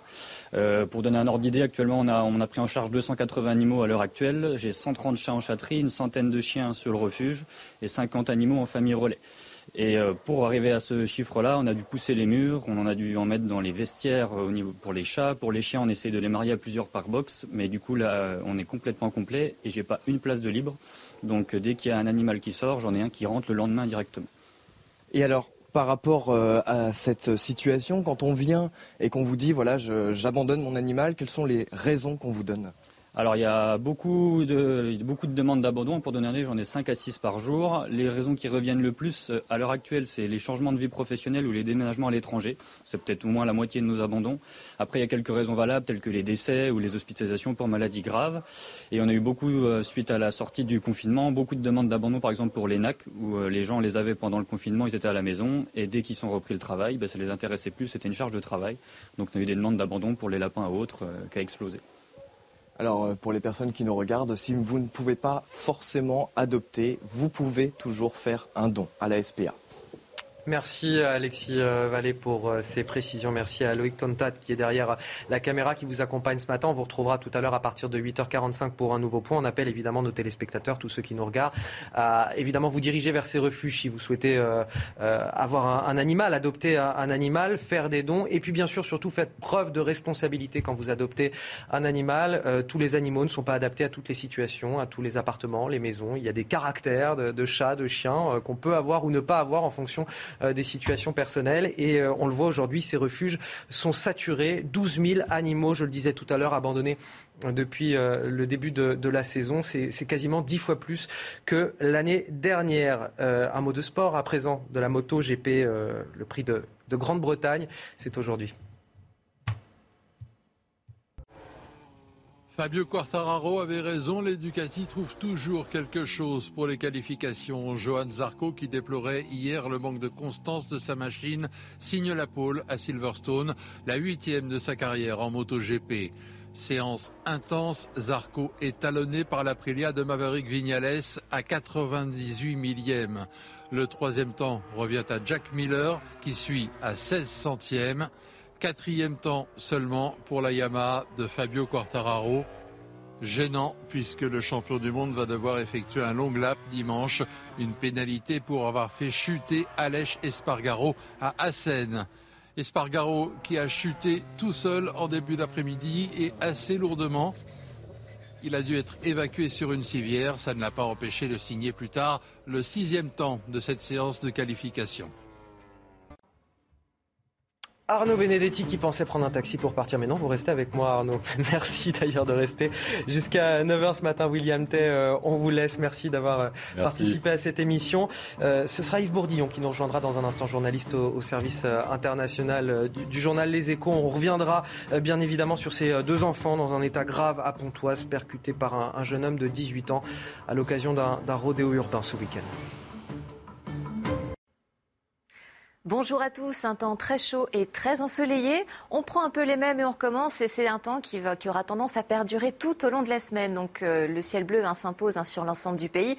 Très peu de choses à dire, si ce n'est quelques brumes et brouillards qui auront tendance quand même à investir le Jura en direction des Alpes. Mais vous allez voir que ça va très vite se dissiper. Donc au profit d'une très belle journée. Par contre, eh euh, prévoyez de l'évolution diurne plutôt classique dans l'après-midi, que ce soit dans les Pyrénées, euh, que ce soit en direction des Alpes et de la montagne corse, accompagné de quelques chutes de grêle. Donc ce sont en effet, c'est une évolution diurne qui pourrait localement être violente. Pour les températures déjà marquées, contrastées entre le sud et le nord, avec 25 degrés au lever du jour du côté de Nice, 24 degrés du côté de Perpignan. Ça sera beaucoup plus frais lorsque l'on remontera vers le nord, avec 10 degrés seulement pour la Champagne, 14 degrés à Paris, 19 degrés du côté de Bordeaux. Une chaleur qui va ne faire qu'investir hein, le pays au fil des heures, puisqu'à nouveau, nous allons flirter la barre des 30 degrés sur la plupart des régions. On obtiendra 27 degrés là encore à Paris, 26 degrés à Lille, tout comme à Brest. Ce sera un petit peu plus respirable, un petit peu plus agréable du côté de Cherbourg, avec la minimale de 24 degrés, mais prévoyant encore de très fortes chaleurs. Très forte chaleur, c'est lorsque le seuil des températures dépasse les 35 degrés, et ce sera, ce sera le cas pour le tiers sud du pays, que ce soit à Bordeaux, Toulouse, ou là encore en direction de la Méditerranée. Donc une situation qui va ne faire que, en tout cas, se stabiliser hein, pour le début de la semaine. Les températures deviendront de plus en plus chaudes en direction du nord et pourraient atteindre à partir de mercredi et jeudi des températures similaires à celles de la moitié sud, d'environ 32 à 34 degrés. Le tout sous un très généreux soleil, encore une fois, et de l'évolution d'urne classique sur la plupart des massifs. Bonjour et bon réveil à ceux qui nous rejoignent dans la matinale de CNews, la matinale week-end. Il est tout juste 8 heures. J'ai le plaisir d'accueillir pour cette deuxième partie d'émission Yves Bourdillon. Bonjour à vous. Bonjour. Vous êtes euh, journaliste au service international du journal du quotidien Les Échos et toujours avec Arnaud Benedetti, rédacteur en chef de la revue politique et parlementaire. Les titres de votre journal de 8 heures. Deux enfants dans un état grave à, Pontoise, percutés par un jeune homme de 18 ans lors d'un rodéo urbain. Après avoir fui, il s'est finalement rendu à la police. Aujourd'hui, c'est tout un quartier qui est sous le choc. Comment lutter contre ce phénomène que rien ne semble pouvoir endiguer? Notre reportage et nos débats dans un instant. Les images effrayantes d'une attaque au couteau à Villeneuve-Saint-Georges. Un, SDF afghan de 29 ans a, poignardé et tué un autre homme au cours d'une rixe. Il a été interpellé. Les faits se sont déroulés en pleine rue vendredi soir sous les yeux terrorisés des passants. Voilà qui pose encore une fois la question de la lutte contre l'insécurité dans le pays. Enfin, Jean-Luc Mélenchon n'en démord pas. Il n'y a qu'une seule Chine. Le leader de la France insoumise réitère des propos déjà tenus cette semaine sur son blog et dénonce la visite à Taïwan de l'américaine Nancy Pelosi, présidente de la Chambre des représentants. Jean-Luc Mélenchon, que certains voient comme l'ami des tyrans et qui provoque le malaise au sein de la NUPES. On aura l'occasion d'en parler dans cette édition également. Un jeune homme de 18 ans en garde à vue à Pontoise. Il a percuté deux enfants âgés de 10 et 11 ans lors d'un rodéo urbain. Des faits qui se sont euh, déroulés vendredi à 21h15 alors que euh, les deux enfants jouaient sur une esplanade. Ils ont été très grièvement blessés. Le responsable de l'accident avait d'abord pris la fuite avant de se rendre au commissariat le lendemain. Dans le quartier, les riverains sont sous le choc. Un reportage signé Fabrice Elsner et Mathieu Devez. Au lendemain du drame, les habitants de Pontoise ne cachent pas leur colère et leur émotion. On a vu euh, la détresse de la maman, on a vu le SAMU. Et en fait, on, on a de l'empathie et ça peut être n'importe qui d'entre nous. Je sais que c'est pas leur but de faire du mal, mais ils en ont fait. Et j'espère que ça prendra, ils prendront conscience. On est jeune, on fait des bêtises, quelquefois on dépasse les limites. Mais là, malheureusement, la ligne a été traversée. Les deux enfants étaient sur la route. Les deux enfants, une fille âgée de 11 ans et un garçon de 10 ans, sont grièvement blessés. La fillette a été admise dans cet hôpital parisien. Elle souffre d'un traumatisme crânien avec des séquelles neurologiques. Le garçon, lui, a une fracture du tibia péroné. Ils ont été percutés après un rodéo urbain, une conduite acrobatique dangereuse et illégale. Le rodéo urbain, euh, c'est pas du sport, euh, c'est pas de l'art. Aujourd'hui, ça peut tuer et euh, il est important que tous les fervents défenseurs de ce mode d'expression le comprennent. Depuis 2018, la loi prévoit des peines pouvant aller jusqu'à 5 ans de prison pour les auteurs de rodéo urbain. Bien oui, hein, Yves Bourdillon, depuis 2018, on a une loi et manifestement, elle semble insuffisante. On voit ces phénomènes qui se reproduisent. Cette loi du 3 août 2018, euh, elle euh, impose un délit passible d'un an de prison de 15 000 euros d'amende et on vient de le voir un petit peu plus effectivement avec des circonstances aggravantes. Mais voilà, il ne se passe euh, rien de nouveau. On a toujours des, enfants blessés, parfois des personnes qui meurent percutées par euh, des véhicules lors de rodéos urbains. C'est un phénomène récurrent depuis euh, des années et, grave parce que non seulement ça peut tuer des enfants, en plus, même quand il n'y a pas d'accident, ça pourrit la vie des gens de ces quartiers-là. On ne trouvera jamais quelqu'un de ces quartiers qui dit que c'est bien, que c'est supportable pour notamment les gens qui se lèvent tôt pour aller travailler. Donc c'est un phénomène qu'il faudrait euh, juguler, mais malheureusement, effectivement, comme vous le dites, cette loi n'est pas efficace. Mais il faut reconnaître que euh, menacer de prison un jeune qui fait une roue arrière euh, et qui frôle des passants, euh, ça ne marche pas vraiment. La preuve, parce que en fait, ils ne vont pas aller en prison pour ça. Le, le juge va généralement dire que c'est juste un, un- un chahut. Enfin, il, il va peut-être minimiser. Donc, euh, il faudrait peut-être des peines moins lourdes, mais quasi systématiques. Là, ça, c'est plus dissuasif. Mais des, des la, la moins confiscation, lourdes. bah, la confiscation de, déjà de la moto, euh, tout simplement. Mais ça, ça se heurte à un, autre phénomène, c'est que ces motos, bien souvent, elles sont empruntées, louées, voire volées. Et, oui. et- et dans tous les cas, ces motos, elles sont restituées à leurs propriétaires, qui sont parfois des, des prête-noms pour celui qui utilise réellement la moto, et ils récupèrent donc leur moto pour refaire des rodéos urbains par la suite. Oui, c'est pas imparable, mais bon, C'est déjà. ce que disent les policiers, en tout cas les syndicats de police nous, nous alertent sur ce phénomène en permanence, qui rend la loi assez inefficace vis-à-vis des, des rodéos urbains. Est-ce qu'il faudrait euh, euh, poursuivre euh, ces jeunes qui font des rodéos urbains? Euh, On sait que la police, ne, quand je dis poursuivre, c'est poursuivre euh, en voiture. Les véhicules de police do- doivent-ils poursuivre ces jeunes directement? Ça, comme, si, comme cela se fait en Angleterre, certains le proposent, c'est effectivement compliqué. C'est un dilemme parce qu'effectivement, euh, au cours de la poursuite, euh, on, on aggrave le risque que le jeune euh, se tue et, ou tue des passants. Et donc les policiers sont réticents à, les poursuivre, on peut le comprendre. Alors évidemment, tout est une question d'appréciation de situation. C'est-à-dire que si y a, euh, ils sont dans une rue où ils pensent qu'ils peuvent le bloquer facilement sans euh, qu'il y ait risque d'échappatoire, c'est une bonne chose qu'ils les arrêtent. Mais bien des circonstances montrent que s'ils les poursuivent, il peut y avoir d'autres morts. Donc euh, il serait préférable d'autres techniques. Il y en a une tout simplement, c'est qu'on a des drones. Donc un drone sans poursuivre et qui reste au-dessus du délinquant et qui le suit jusqu'à repérer où il s'arrête, on peut euh, peut-être le, serrer à ce moment-là. Enfin, euh, on, on peut faire preuve C'est d'imagination. réalisable ça, un, un drone? Est-ce que ça va inciter justement les jeunes à s'arrêter? Parce qu'ils s'arrêtent, ils sont repérés par les drones. Alors est-ce que, encore une fois, c'est... euh, C'est-à-dire que s'ils ont fait un réseau urbain et qu'ils s'échappent, au lieu de les poursuivre avec une voiture Ouais. On a un drone qui éventuellement permet de, de les suivre à distance, éventuellement sans qu'ils s'en rendent compte. On l'a déjà fait Ah oui, pour des trafiquants de Vaut mieux drogue. qu'ils ne s'en rendent pas compte, effectivement, parce Voilà. que sinon ils ne s'arrêtent pas. donc. Et là, on les filme et euh, on peut les, les arrêter. Arnaud Benedetti, c'est une solution pour vous, ça, des drones qui suivraient euh, ces jeunes? Il n'y a, certainement pas de solution idéale. Ce qu'il faudrait voir, vous avez évoqué euh, la doctrine britannique, en l'occurrence, si cette doctrine, je veux dire, a fait reculer ou pas euh, le type, euh, ce type de, de phénomène. J'ai pas de réponse, moi, en, en l'état. Euh, ce, qui, ce qui est vrai, c'est que moi, j'entendais le, le- le policier, le syndicaliste, M. Bersani, qui disait quelque chose d'assez juste. Il s'agit aussi de, j'allais dire, démythifier euh, aux yeux des jeunes ce type d'expression. Ce n'est pas une expression, ce n'est pas un divertissement, c'est un délit. Et ça, je crois que c'est un discours qu'il faut tenir de manière ferme et qui n'a pas toujours été tenu parfois par un certain nombre de relais d'opinion. Je crois que c'est quand même aussi, j'allais dire, euh, faire œuvre de pédagogie que d'insister sur le caractère tout à fait délictuel de ce type de, euh, de pratique. Ça, c'est un premier point. Deuxième point, moi, ce qui, ce qui est navrant et ce qui est signifiant, si je puis dire, ça dit quelque chose sur l'état de notre société. C'est-à-dire que finalement, nous avons des jeunes qui aujourd'hui défient l'autorité de l'État pour s'amuser, soit pour provoquer aussi d'une certaine manière la force publique et euh, les habitants euh, du quartier, et que toutes les mesures que l'on peut prendre, y compris les mesures sur le plan pénal, ne semblent pas euh, les impressionner. Donc ça veut dire quand même qu'on a un vrai sujet, un vrai souci, en l'occurrence de respect de l'autorité de l'État, de respect de l'autorité de la loi, et que euh, vraisemblablement il faudra peut-être. Ils tirent une gloire des réseaux Non, mais il faudra. Alors en plus, vous plus- avez raison, euh, parce qu'il y a les modes, important pour eux il y a les le- modes, le il y a risque les modes de, visibilisa- visibilisation aussi de ce type de pratique, c'est-à-dire qu'ils se prennent en vidéo, ils font circuler les vidéos sur les réseaux sociaux, euh, ils se lancent parfois même des défis. Donc, euh, on est face à un phénomène de société que seul vraisemblablement un durcissement quand même, qu'on le veuille ou non, de l'arsenal pénal permettra peut-être d'endiguer. Je voudrais qu'on écoute euh, le témoignage des, des riverains euh, euh, qui ont, pour certains, a- assisté, en, tout cas, à, cette, euh, à ce rodéo urbain où ont vu l'arrivée euh, l'arrivée des secours après l'accident. Euh, évidemment, des, des témoins, des riverains qui sont sous le choc. Sans voix, c'est terrible pour euh, les familles. euh, même, je pense que l'individu euh, doit être très mal dans sa peau aujourd'hui. hein.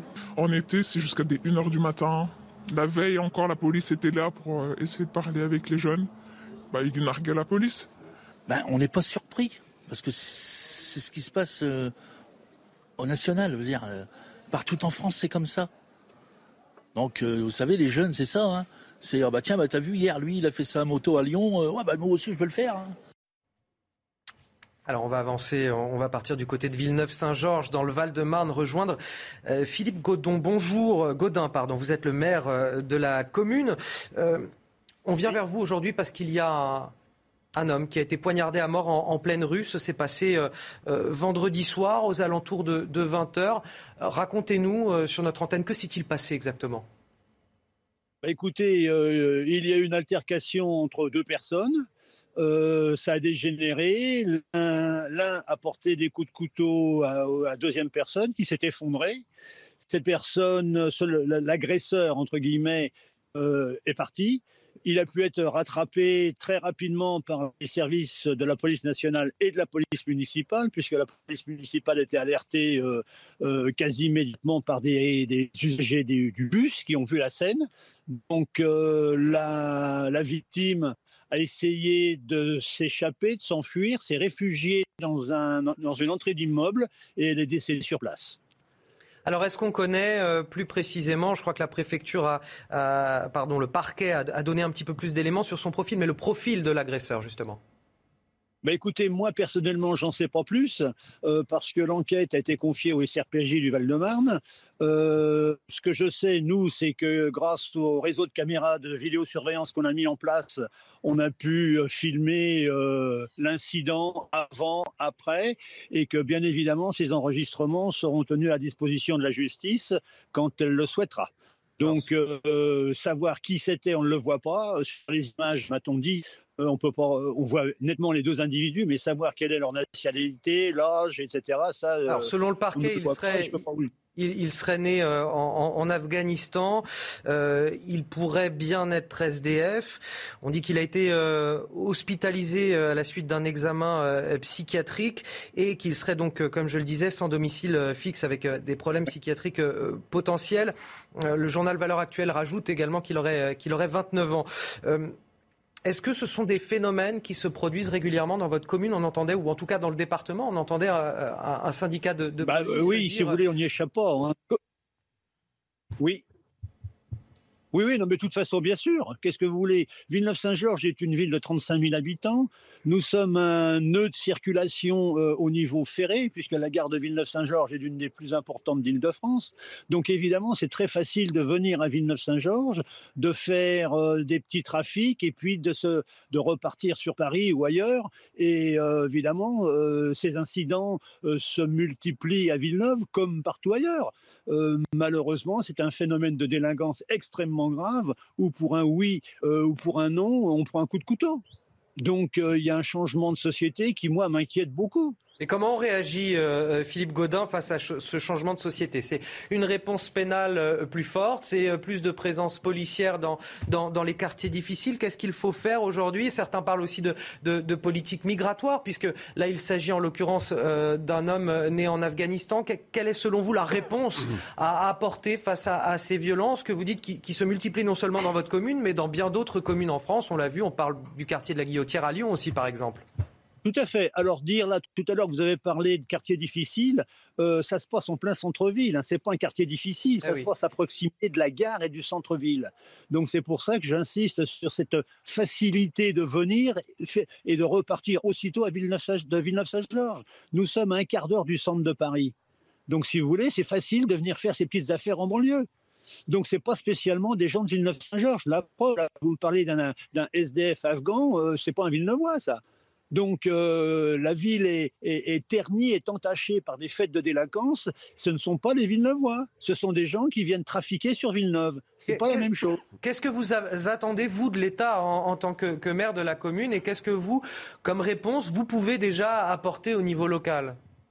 Alors, moi, ce que j'attends, c'est beaucoup de fermeté dans les décisions prises par la justice. Nous, au niveau local, on a fait des efforts important au niveau de la ville. Euh, il y a deux ans, lorsque je suis arrivé, il y avait trois policiers municipaux. Il y en a douze. Il y avait dix caméras. Il y en a quarante-neuf. Donc tout ça, c'est à charge de la ville. C'est le contribuable qui paye. Alors ça a des limites. Il en faudrait encore plus. Il faudrait plus de policiers municipaux. Parce que malheureusement, ma police municipale euh, ne fonctionne pas la nuit, ne fonctionne pas le dimanche. Donc euh, voilà, on est limité. Mais il ne faut pas oublier non plus que ce n'est pas notre travail, c'est un des pouvoirs régaliens de l'État. Donc ce n'est pas au contribuable Villeneuvois de se substituer à l'État. Donc oui, je réclame des moyens. Oui, je réclame une plus grande sévérité judiciaire. Maintenant, le phénomène migratoire, il existe parce que euh, il y a eu un incident encore il y a deux mois. Euh, c'était le même problème. C'était pas des Villeneuvois et c'était pas des, gens de chez nous. Donc il faudra bien faire quelque chose au niveau de l'État. Actuellement, notre ville est gangrénée par un réseau de contrebande de cigarettes. Bon, ben c'est tout. Il faut, il faut arriver à stopper le, phénomène. Nous, euh, on le subit. On n'a pas les moyens de se battre contre ce phénomène-là. C'est au niveau de l'État de lutter contre cette, euh, cette, cette, ce commerce illicite. On entend, on entend votre, votre appel, euh, Philippe euh, Godin, à plus de fermeté de la part de, l'État et puis aussi plus de fermeté de la part de, l'appareil euh, judiciaire. Je le rappelle, vous êtes le maire de Villeneuve-Saint-Georges dans, dans, la commune du Val-de-Marne. Merci d'avoir témoigné sur notre antenne. On va faire un, tour de table dans un instant pour, pour commenter évidemment ce phénomène et ces violences qui, qui s'accroissent dans la société. Mais tout d'abord, tout d'abord le rappel de l'actualité. C'est avec vous, Jeanne Cancard. Opération de la dernière chance aujourd'hui pour le, pour beluga qui s'est égaré dans la Seine. Des vitamines vont lui être administrées pour le cétacé de 4 mètres qui se trouve actuellement dans le fleuve à 70 km seulement de Paris. Très affaibli et amaigri, l'animal refuse toujours de s'alimenter. Son état de santé rend très pessimiste les experts concernant ses chances de survie. En Ukraine, cinq nouveaux cargos chargés de céréales vont prendre la mer aujourd'hui, direction la Turquie, où ils seront inspectés avant d'être aussi répartis entre la Chine et l'Italie. Au total, ces bateaux transportent plus de 160 000 tonnes de maïs et de produits alimentaires. Au Mexique, aujourd'hui est un jour décisif dans les opérations de sauvetage de 10 mineurs coincés sous terre depuis trois jours. Un accident provoqué par l'effondrement et l'inondation de plusieurs puits de charbon dans le nord-est du pays. On devrait donc savoir aujourd'hui si les plongeurs peuvent pénétrer sans risque dans la mine pour tenter de secourir les trois hommes toujours coincés. Yves Bourdillon, on parlait de cet homme poignardé à, mort en pleine rue à, Villeneuve-Saint-Georges. Euh, ces violences qui s'accroissent dans la société, dans les villes et, surtout, et, c'est ce qui était souligné par le maire de Villeneuve-Saint-Georges, euh, pas seulement dans les quartiers difficiles, mais dans les centres-villes. Il n'y a pas de raison que les gens dangereux restent confinés à certains quartiers. Effectivement, ça peut arriver euh, désormais à peu près n'importe où. Et à ce sujet, il y a deux points. Le premier, c'est que c'est un réfugié afghan. Alors, il ne s'agit pas de remettre en question la politique d'asile, qui est une obligation internationale, mais il faut bien voir aussi que des gens qui viennent de pays en guerre ont, vécu des, des, traumatismes psychologiques considérables et sont donc quand même assez à risque de troubles euh, psychiatriques. Et donc, peut-être qu'il faudrait quand même un, suivi ou du moins euh, une certaine vigilance des services de l'État pour savoir que quelqu'un qui vient d'un pays en guerre, on lui accorde l'asile mais il faut faire attention au moindre incident, peut-être. Euh, Alors, ça, veut dire un suivi euh, psychologique de tous les réfugiés qui viennent de tous les pays en guerre, et puis, puisque souvent les réfugiés viennent de pays euh, où la situation est très compliquée, enfin, ça fait quand même un, suivi psychologique et psychiatrique pour. En tout cas, il faut savoir qu'il y, a un dossier, quoi. Il y a quelque chose, il y a un sujet là-dessus qu'on ne peut pas traiter par-dessus la jambe en disant on les accueille et puis il ne se passera rien, la preuve. Et puis, il y a un deuxième point là, quand même, c'est le couteau. C'est-à-dire qu'actuellement en France, on n'en parle pas beaucoup, mais il meurt, il meurt cinq personnes par semaine d'agression au couteau. On se souvient de trois jeunes qui ont été tués au couteau à Angers. Et là, il y a une question quand même assez simple, c'est que normalement, un port d'armes blanches est interdit. Donc, euh, quand vous vous promenez avec un couteau dans la rue, normalement, ces gens-là devraient savoir qu'ils risquent quelques années de prison. Alors, je pose la question pourquoi les policiers ne pourraient pas faire des, interpellations, des fouilles, et quand quelqu'un apporte un couteau, ben, il y a une poursuite, et puis s'il va en prison, il va en prison. Comme ça, il tuera moins de gens. Arnaud Benedetti. D'abord, moi, euh, c'est un, phénomène nouveau. C'est-à-dire qu'il y a dix ans, ce type euh, de pratique, ce type d'attaque au couteau euh, n'existait pas, en tout cas dans la rue, tel qu'on le connaît aujourd'hui. Ensuite, c'est un phénomène qui est récurrent. Vous l'avez rappelé, c'est que c'est régulier. Tous les jours, vous avez des attaques au couteau en France et parfois avec des, des morts. Ça, c'est un, deuxième point. Troisième point, c'est la difficulté que nous avons à caractériser euh, ce type de fait. C'est-à-dire que c'est à la fois, on le voit bien, entre le fait divers et parfois l'acte de terreur. C'est bien la difficulté à laquelle nous sommes, nous sommes confrontés. Donc, euh, ce qui est sûr, c'est que nous n'avons pas aujourd'hui de réponse euh, claire qui nous permettrait d'endiguer euh, ce type de phénomène. c'est évidemment extrêmement anxiogène pour la société.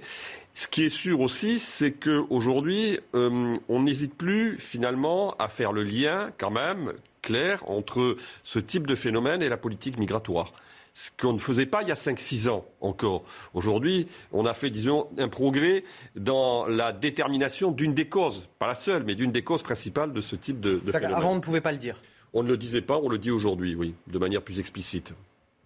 Jean-Luc Mélenchon à présent. Jean-Luc Mélenchon qui persiste et signe. Il avait affirmé jeudi sur son blog qu'il n'y avait qu'une seule Chine et que la visite de l'américaine Nancy Pelosi à, Taïwan était une provocation.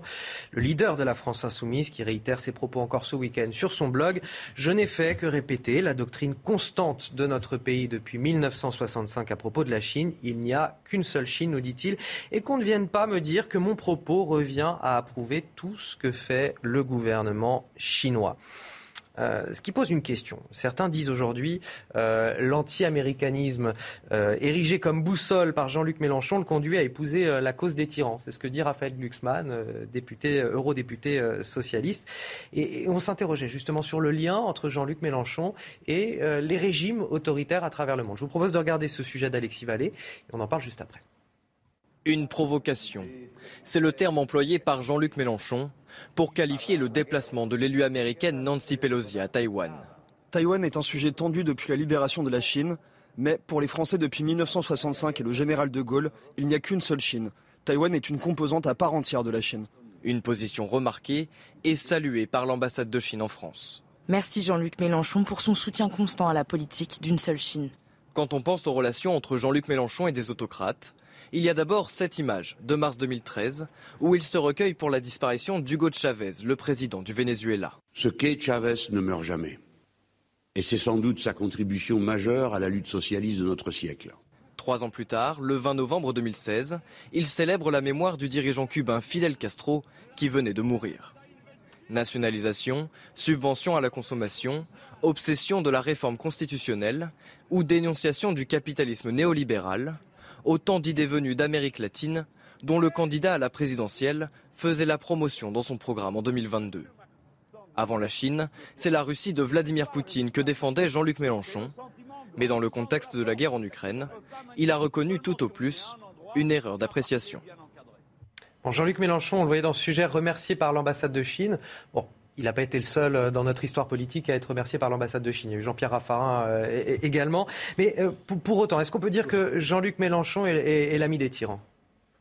Ces déclarations sont, sont quand même assez claires, c'est-à-dire que en fait Mélenchon est tout un courant de l'extrême gauche avec lui et aussi de l'extrême droite. D'ailleurs, de ce point de vue-là, ils sont peut-être plus d'accord euh, qu'au sein de la NUPES qui, là-dessus, est un peu éclaté. Mais on en reparlera. Il y a, il y a une, une, une, fascination pour les tyrans, d'abord par anti-américanisme primaire, parce que les États-Unis, ça représente le capitalisme, etc.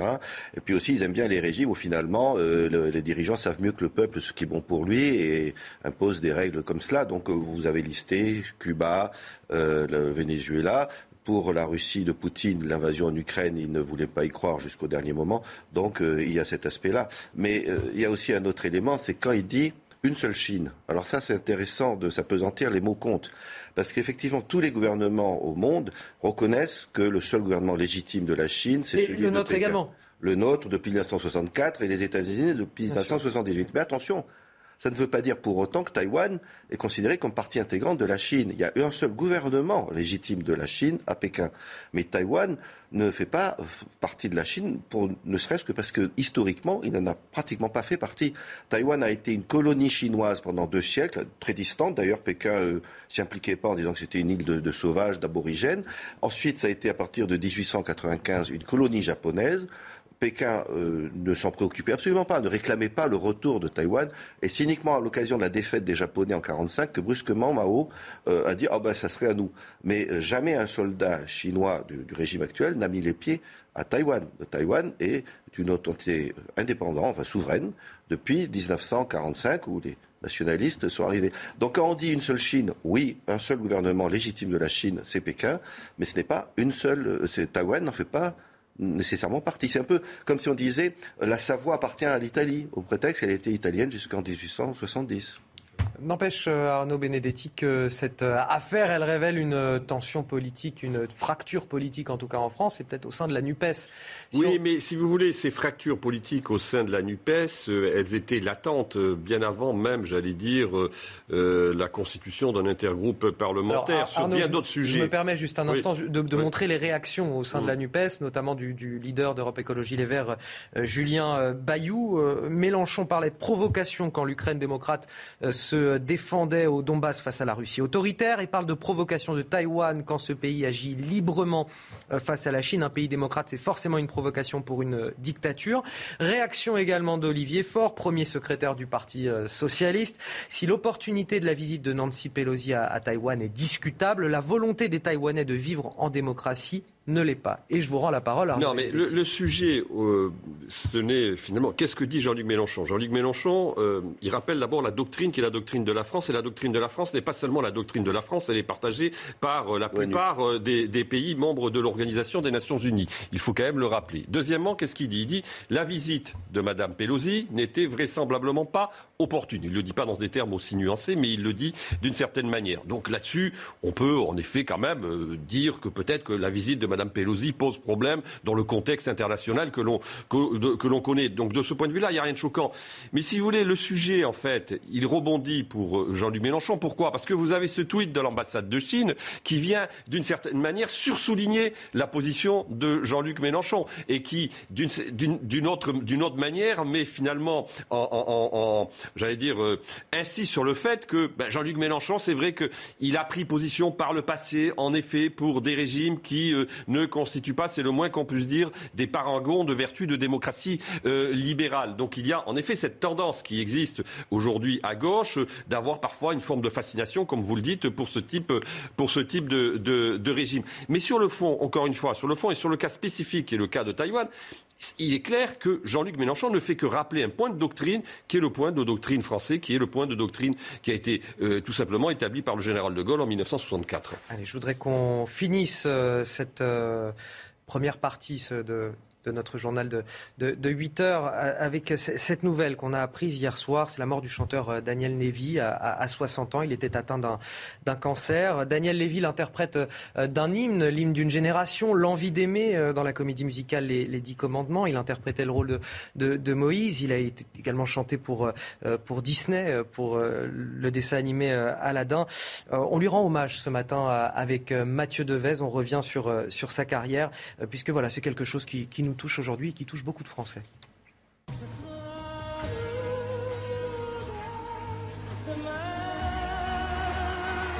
Daniel Lévy s'est éteint à l'âge de 60 ans. Le chanteur a succombé à un cancer du côlon contre lequel il luttait depuis trois ans. Il est entré dans la lumière en 2000 avec son interprétation de Moïse dans les Dix Commandements. Albert Cohen, le producteur de la comédie musicale et ami d'enfance du chanteur, se souvient. Chanteur évidemment exceptionnel, on ne le dira jamais assez. Euh, et puis un homme tout simplement pur, euh, avec sa générosité et avec euh, son talent immense qu'il faut absolument, absolument célébrer ce soir. Les hommages se sont multipliés sur les réseaux sociaux. Je suis très triste d'apprendre à l'instant que Daniel Lévy nous a quittés. Je pense très fort à ses proches. C'était un immense talent et un exemple d'humilité. Il va nous manquer. Mes sincères condoléances à sa famille. Daniel Lévy, c'était une voix singulière, puissante. Des combats aussi, climat, soignant, lutte contre le racisme, soutien au Liban. Il n'hésitait jamais à s'engager pour que le monde devienne un peu meilleur. Toutes mes condoléances à sa famille et à ses proches. Daniel Lévy aura marqué par son talent et son courage face à la maladie. Au début du mois d'août, sa femme annonçait que l'interprète entamait un nouveau protocole de soins. Il venait d'être papa pour la quatrième fois. Et voilà pour cette triste nouvelle. Restez avec nous sur CNews. On, on sera toujours avec euh, Yves Bourdillon et Arnaud Benedetti pour euh, décrypter l'actualité. Dans un instant, on va parler euh, de l'imam Iqiyoussen dont, dont l'expulsion a été suspendue par le tribunal administratif de Paris. On apprend ce matin dans le journal du dimanche qu'il était fiché S depuis environ 18 mois. A tout de suite. 8h30, bon réveil à ceux qui nous rejoignent dans la matinale de CNews. On est ravis de vous accueillir. On est avec euh, Yves Bourdillon, journaliste au service international Les Échos, et Arnaud Benedetti, rédacteur en chef de la revue politique et parlementaire, pour commenter et décrypter toute l'actualité. Et à la une aujourd'hui, euh, l'imam dont l'expulsion a été suspendue par le tribunal administratif de Paris était fiché depuis environ 18 mois, selon une information du journal du dimanche. Hassan Iqiyoussen, un imam réputé proche de l'idéologie des frères musulmans, quelle est leur doctrine Les imams de France sont-ils nombreux à y adhérer Éléments de réponse et débat dans ce journal. 200 litres par jour et par foyer, 150 à 200 litres selon les zones. Certaines communes prennent des mesures drastiques face au manque d'eau. La France connaît l'épisode de sécheresse le plus grave de son histoire. Les canalisations de certaines villes pourraient être vides d'ici la fin du mois. Le reportage à Seyan dans le Var à suivre dans ce journal. C'est le même problème chaque été, les abandons d'animaux cette année, pourtant bien pire que les autres. 12 000 abandons depuis le début de la saison. Le chiffre est quasiment multiplié par 10 par rapport à l'an dernier. On retrouvera Alexis Vallée, notre journaliste, dans un refuge de la SPA en Seine-et-Marne. Ce sera à la fin de cette édition. On revient ce matin sur cette euh, décision qui fait beaucoup de bruit du tribunal administratif de Paris. La suspension de l'expulsion euh, de l'imam Hassan Iqiyoussen, expulsion demandée par le ministre de l'Intérieur Gérald Darmanin, justifiée par ses propos antisémites, misogynes, homophobes, un imam réputé proche des frères musulmans. Et selon le JDD, le journal du dimanche, aujourd'hui, il était fiché S depuis environ 18 mois. Alors quelle est cette doctrine des frères musulmans? Qui sont-ils? On vous éclaire ce matin avec Amandine Rouve. Lutter contre l'emprise de l'Occident, voilà le mot d'ordre des frères musulmans. Hassan al-Banna, un instituteur égyptien, fonde le mouvement au début du siècle. Dans les années 2000, il devient un pilier de la réislamisation du monde arabe et se développe peu à peu en Europe. Son principe, un islam politique, structuré, qui vise à établir sa domination sur les instances de l'État sans violence. Les frères musulmans s'appuient notamment sur la taqiyya, un moyen d'intégrer l'islam à la société de façon discrète. La notion de taquilla, qui est la dissimulation, veut dire qu'on peut avancer masqué. C'est-à-dire que pour conquérir le pouvoir, on peut utiliser tous les arguments, euh, tout, ce qui est à, euh, comment, apporté pour essayer justement de, se mettre dans cette conquête du pouvoir. Donc ça veut dire utiliser les institutions judiciaires, bien connaître euh, ces, mêmes institutions dans le pays concerné, utiliser la politique aussi, se présenter aux élections, et surtout essayer de noyauter tout, un tas d'organisations qui vont permettre justement au mouvement, au mouvement de prospérer et d'asseoir son pouvoir. Institutions, organisations étatiques, mais aussi des mouvements locaux ou des associations. Aujourd'hui, le mouvement peut aussi compter sur les réseaux sociaux pour diffuser son idéologie. Certaines figures d'autorité semblent par ailleurs y contribuer, comme par exemple Tariq Ramadan, petit-fils du fondateur du mouvement et figure du monde universitaire. Yves Bourdillon, euh, lutter contre l'emprise de l'Occident, imposer un islam politique qui vise à dominer l'État, fondé sur la taquilla, la dissimulation, cette doctrine des frères musulmans, est-ce qu'elle est répandue en France? Euh, oui, bien sûr, mais ça va au-delà de ça d'ailleurs. C'est-à-dire qu'on est passé de lutter contre l'influence de l'Occident en Orient à plutôt euh, imposer un modèle de société en Occident. C'est-à-dire qu'il s'agit de conquérir nos sociétés. Ça va bien au-delà de euh, permettre. C'est un islam politique conquérant cette fois. Totalement. C'est très bien décrit d'ailleurs dans un livre de journaliste d'investigation Sylvain Besson sorti il y a une quinzaine d'années qui s'appelait La conquête de l'Occident à partir de documents qui montrent le projet est très clair. C'est-à-dire qu'il s'appuie sur certaines sourates qui disent qu'un jour le monde entier doit appartenir à Allah. Donc ça montre bien que pour eux, on doit être un jour converti, euh, j'allais dire de gré ou de force. Alors ça passe par. C'est une stratégie très élaborée, assez, euh, j'allais dire sournoise. En tout cas, on fait de l'entrisme dans les associations, dans les élus. Euh, on, connaît l'adage qui est une mosquée, une réélection. On passe des deals avec des élus locaux.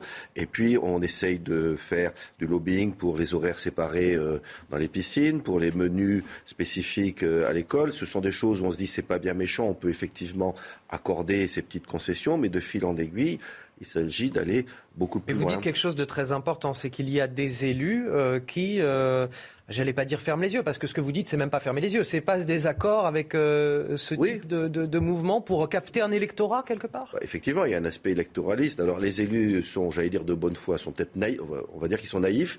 En même temps, il y a un calcul électoral derrière, oui, euh, effectivement, ça se voit. Et les frères musulmans ont des antennes en France assez nombreuses, avec parfois des financements qui, viennent d'associations liées à cette galaxie, qui est assez complexe, avec des sociétés écrans. Il y a de l'argent donné par des fidèles, etc., qui leur permettent de se répandre et, l'imam enfin, qu'on a essayé d'expulser ces derniers jours en fait partie, mais il y en a des, des, centaines en, fait de. C'était ma, question suivante. Est-ce que cette euh, idéologie des frères musulmans, elle, est véritablement imprégnée au sein de la communauté musulmane, au sein des chez les imams plus particulièrement? Elle est imprégnée de manière minoritaire, mais euh, il suffit que 10% des prédicateurs soient affiliés à cette idéologie pour que ça fasse des dégâts.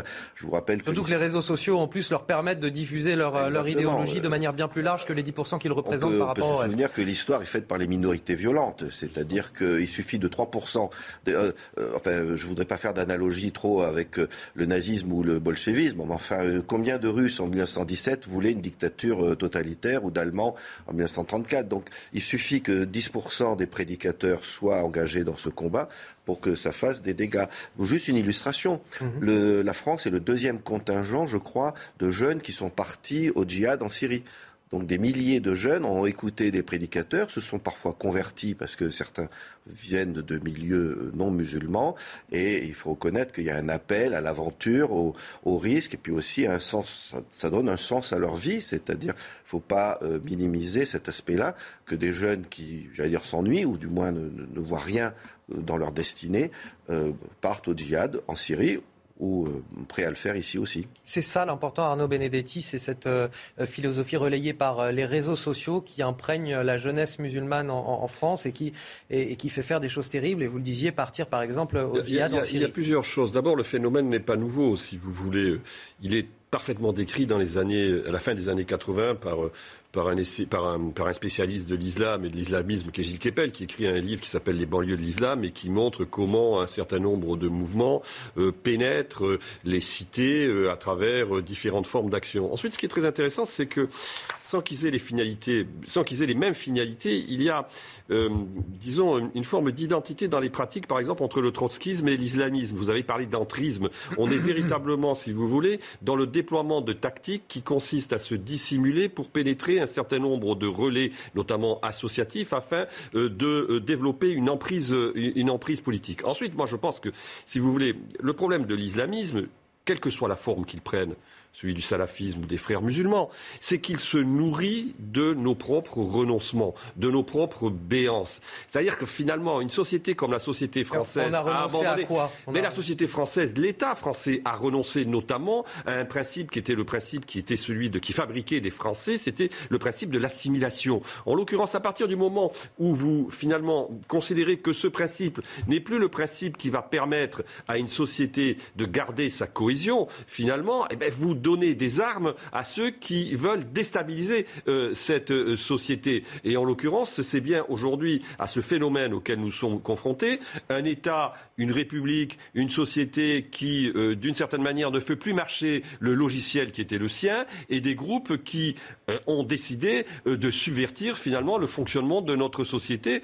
Et je crois que là, on a, à travers notamment, par exemple, l'exemple de cet imam et de la décision du tribunal administratif, me semble-t-il, l'illustration euh, du, du, du, du, problème auquel nous sommes confrontés. Euh, alors justement, on va venir à cette décision du tribunal euh, administratif qui, au regard de l'information qu'on apprend ce matin, paraît complètement hallucinante. C'est-à-dire qu'on apprend via le journal. Alors vous allez me dire ce que vous, ce que vous entendez par là, Yves Bourdillon, parce que moi, le journal du dimanche nous dit il était fiché S depuis environ 18 mois. Est-ce que le tribunal administratif, quand il prend sa décision, a connaissance de cela, quand il décide que cet homme ne doit pas être expulsé parce que ça risque de bouleverser sa vie privée et familiale. Pour un Français, c'est difficilement entendable quand ce matin, il lit dans la presse, euh, dans la presse nationale que cet homme en plus était fiché S depuis 18 mois.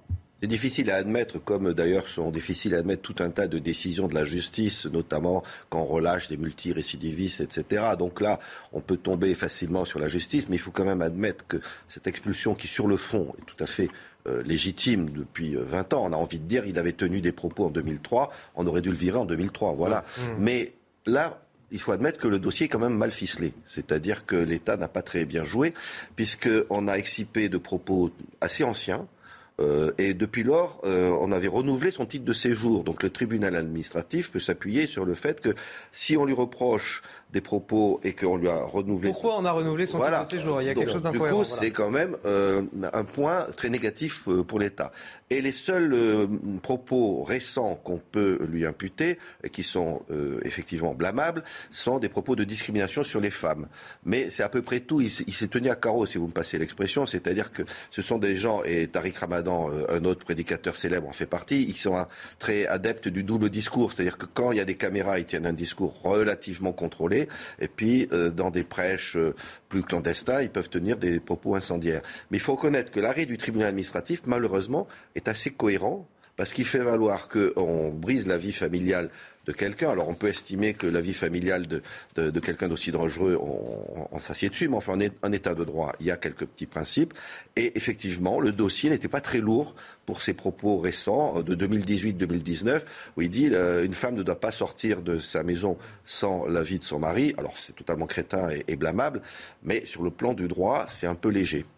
Certains disent qu'il faut changer euh, la loi aujourd'hui. Je pense à Eric Ciotti, par exemple. Je déposerai, dit-il, c'est ce qu'il a dit sur Twitter, euh, dès lundi, une proposition de loi instaurant une double peine d'expulsion automatique pour les délinquants étrangers et permettant l'expulsion administrative de tout étranger si la France le décide. Il souligne quelque chose, c'est-à-dire l'impuissance du, gouvernement à, appliquer une décision euh, face à, face à la justice. Alors, je crois que Gérald Darmanin a dit exactement la même, enfin, a dit quelque chose de similaire après que la décision du tribunal administratif ait été euh, rendu euh, public. Il irait jusqu'à la modification législative pour permettre l'expulsion de ce type. J'ai l'impression qu'Éric Ciotti cherche à lui damer le pied. Mais, moi, je pense que Darmanin est victime aussi de sa communication. C'est-à-dire qu'en l'occurrence, il a voulu frapper, disons, de manière forte pour, d'une certaine manière, euh, donner satisfaction à une grande partie de l'opinion publique qui est favorable, et d'ailleurs à titre tout à fait légitime, à l'expulsion de ce type de prédicateur, mais que, en effet, vraisemblablement, du point de vue du droit, le dossier était, vraisemblable, était selon toute vraisemblance assez mal ficelé. Mais encore une fois, la décision du tribunal administratif, euh, elle est euh, certainement peut-être logique du point de vue du droit, Enfin, logique, faut-il encore voir Il y a certainement une, surinterprétation peut-être aussi du droit. En la matière, c'est une lecture euh, euh, qu'elle fait euh, du, droit, mais politiquement, elle est désastreuse. En l'occurrence, ça veut dire que vous pouvez, en toute liberté, tenir un certain nombre de propos qui remettent en cause les fondamentaux de notre société, de notre République, et finalement, lorsque vous êtes étranger, qui plus est, vous n'avez aucune, aucune, aucun risque d'être expulsé du territoire. Sera très intéressant de voir quelle sera la décision du Conseil d'État en l'occurrence. Est-ce que le Conseil d'État va donner quitus au tribunal administratif? Ça, nous allons le voir. Mais si le Conseil d'État, en effet, donne quitus au tribunal euh, administratif, et ce n'est pas à exclure, en effet, je ne vois pas d'autre solution à terme qu'une modification euh, de la loi. Gérald Darmanin, il a voulu faire un coup d'éclat? Oui, vraisemblablement. vous savez, Gérald Darmanin, il met ses pas, euh, il, il, joue une partition personnelle aussi sur le plan politique. Il met ses pas dans les pas de Nicolas Sarkozy lorsque Nicolas Sarkozy était ministre de l'Intérieur. Sauf que, euh, sauf, que, ça se voit trop euh, en, la matière et que là, il a un, retour de bâton parce que tout simplement, encore une fois, le dossier manifestement euh, était mal ficelé. Bah, et c'est précipité. Donc effectivement, la soif du coup politique et de communication l'a lancé sur un dossier qui est mal ficelé. Les, éléments le montrent bien. Et donc il aurait mieux valu qu'il soit qu'il attende un peu, soit qu'il étoffe ce dossier avec notamment cette euh, révélation comme quoi il est fiché S. Alors fiché S, ça veut tout dire et rien dire parce qu'il y a à l'intérieur de ça, il y a les, les, gens fichés pour radicalisation, mais ça ne veut pas dire non plus qu'ils ont fait des actes. On leur euh, prête l'intention, on les soupçonne, mais c'est pas illégal euh, d'être fiché S. Donc c'est pas pour autant qu'on vous expose. Et qu'on a fait quelque Donc, chose. Là, effectivement, il, a marqué un but contre son ce camp. ce qui est très surprenant, c'est qu'il n'était fiché S qu'il y a 18 mois. Oui. C'est-à-dire qu'en fait, compte tenu des propos qu'il tient depuis 20 ans, ça fait très longtemps qu'il aurait dû être fichier S. Je ne comprends pas qu'en 2014, 2015, 2016, il n'ait pas été fichier S. Donc là, ça dit aussi quelque chose sur nos faiblesses. Écoutez, on va parler euh, du reste de l'actualité et de la sécheresse euh, dans quelques instants, mais il est bientôt 8h45 euh, sur CNews, dans une poignée de secondes. Et c'est donc l'heure du rappel de l'actualité. C'est avec vous, Jeanne Cancard. Dans le Val d'Oise, deux enfants ont été grièvement blessés lors d'un rodéo urbain. La fillette, elle, présente un traumatisme crânien. Si cet enfant reste en vie, elle aura des séquelles neurologiques lourdes, a précisé le parquet de Pontoise. Le principal suspect, un jeune homme de 18 ans, a été placé en garde à vue hier après avoir reconnu les faits. Juste après le drame, il avait pris la fuite avant finalement de se rendre à la police.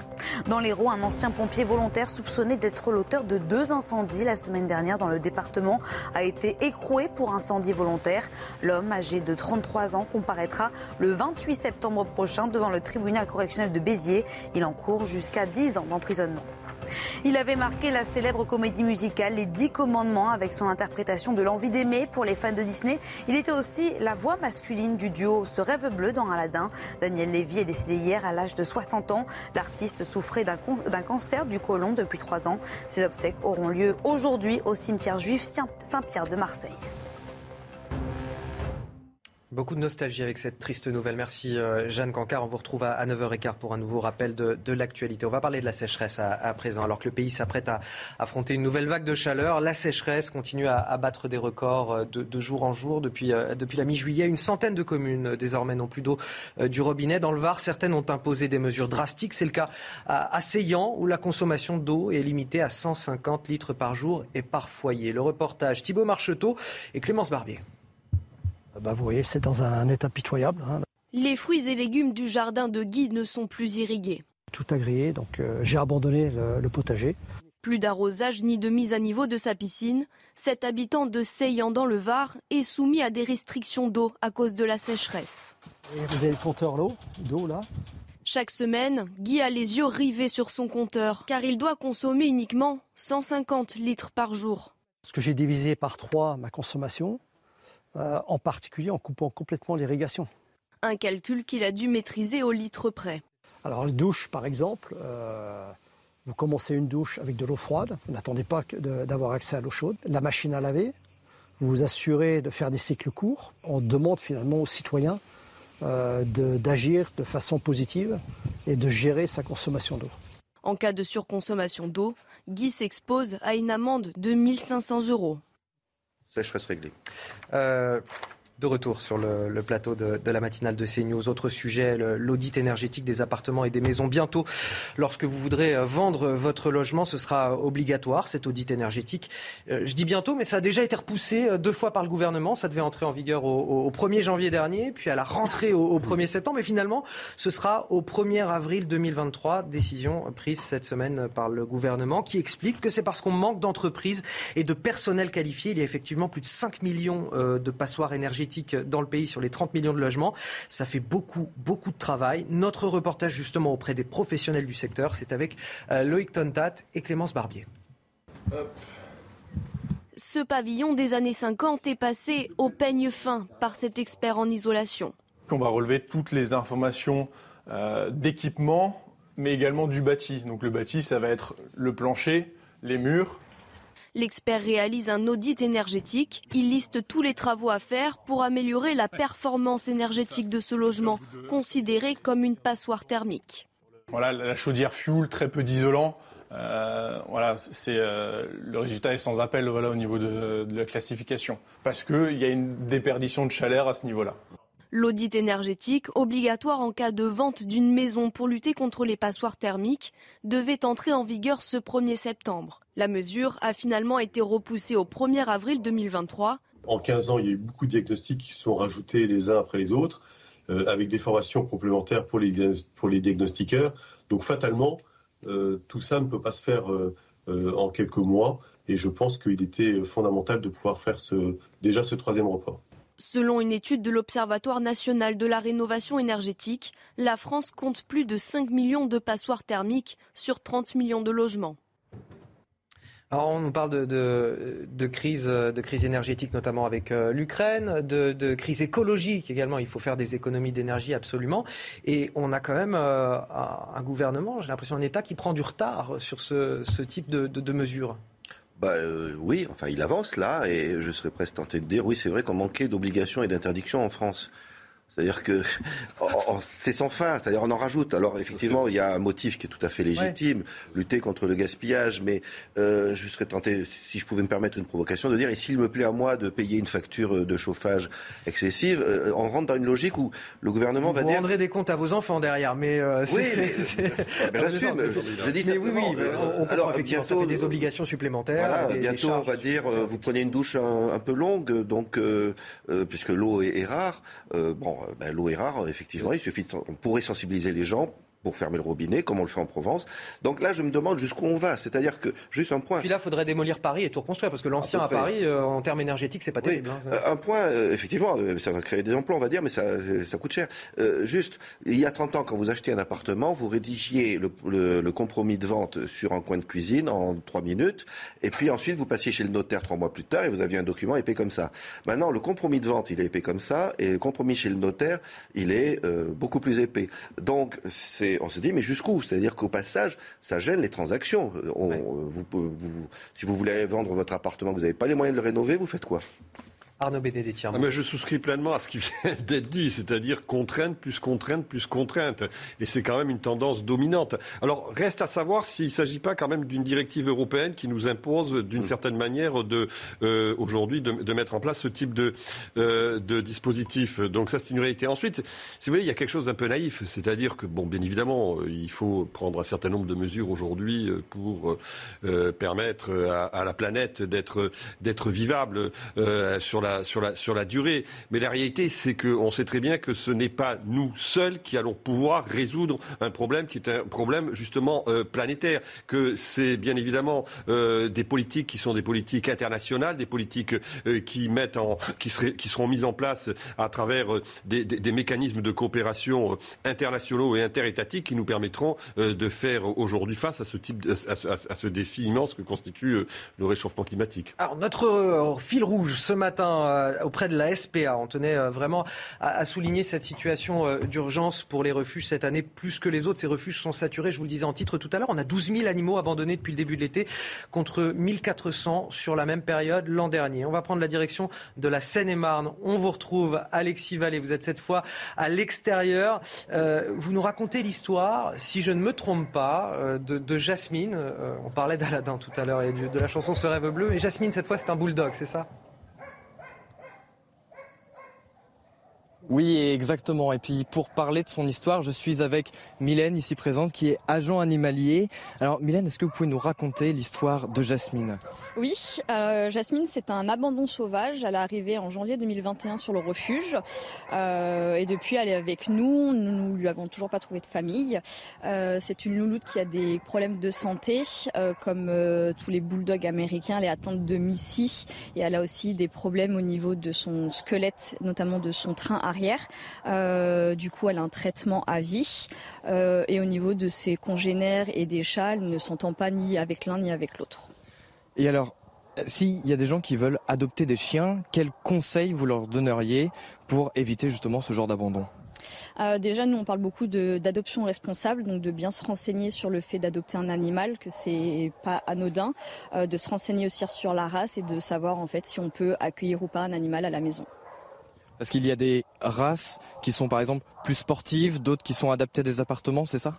Euh, Oui, et puis après c'est aussi en fonction de son mode de vie. Il faut aussi avoir du temps hein, pour un animal, euh, notamment enfin pour un chien. Euh, c'est ça prend du temps hein, de s'en occuper, notamment pour les balades, même à la maison. Hein. Et donc voilà, donc on demande voilà, est-ce que des gens soient quand même investis dans leur dans leur adoption. Alors pour éviter que des histoires comme celle de Jasmine reprennent, on le rappelle, à l'abandon d'un animal est puni de 3 ans d'emprisonnement et de 45 000 euros d'amende. Merci euh, Alexis Vallée, merci également à Loïc Tontat qui est derrière euh, la caméra.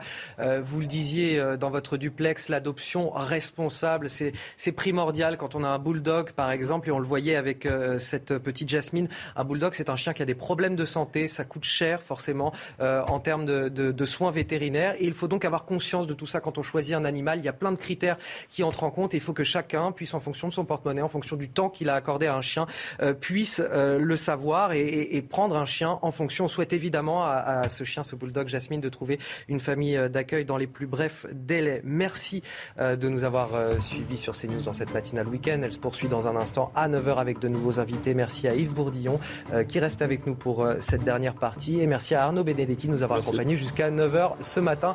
Restez avec nous les sports sur CNews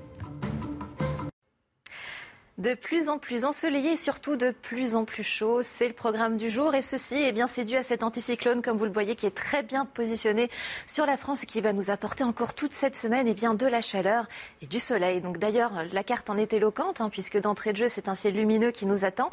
Mais tout de même, hein, pour l'après-midi, on aura de l'évolution du en classique sur l'ensemble des reliefs, qui pourrait d'ailleurs être localement violent, accompagné de chutes de grêle. Donc soyez bien prudents. Donc je vous le disais, la chaleur va à nouveau investir le pays, euh, surtout donc par le sud où on aura de très fortes chaleurs. Très forte chaleur, c'est à partir de 35 degrés et ce sera le cas euh, que ce soit pour la vallée de la Garonne encore pour la Méditerranée.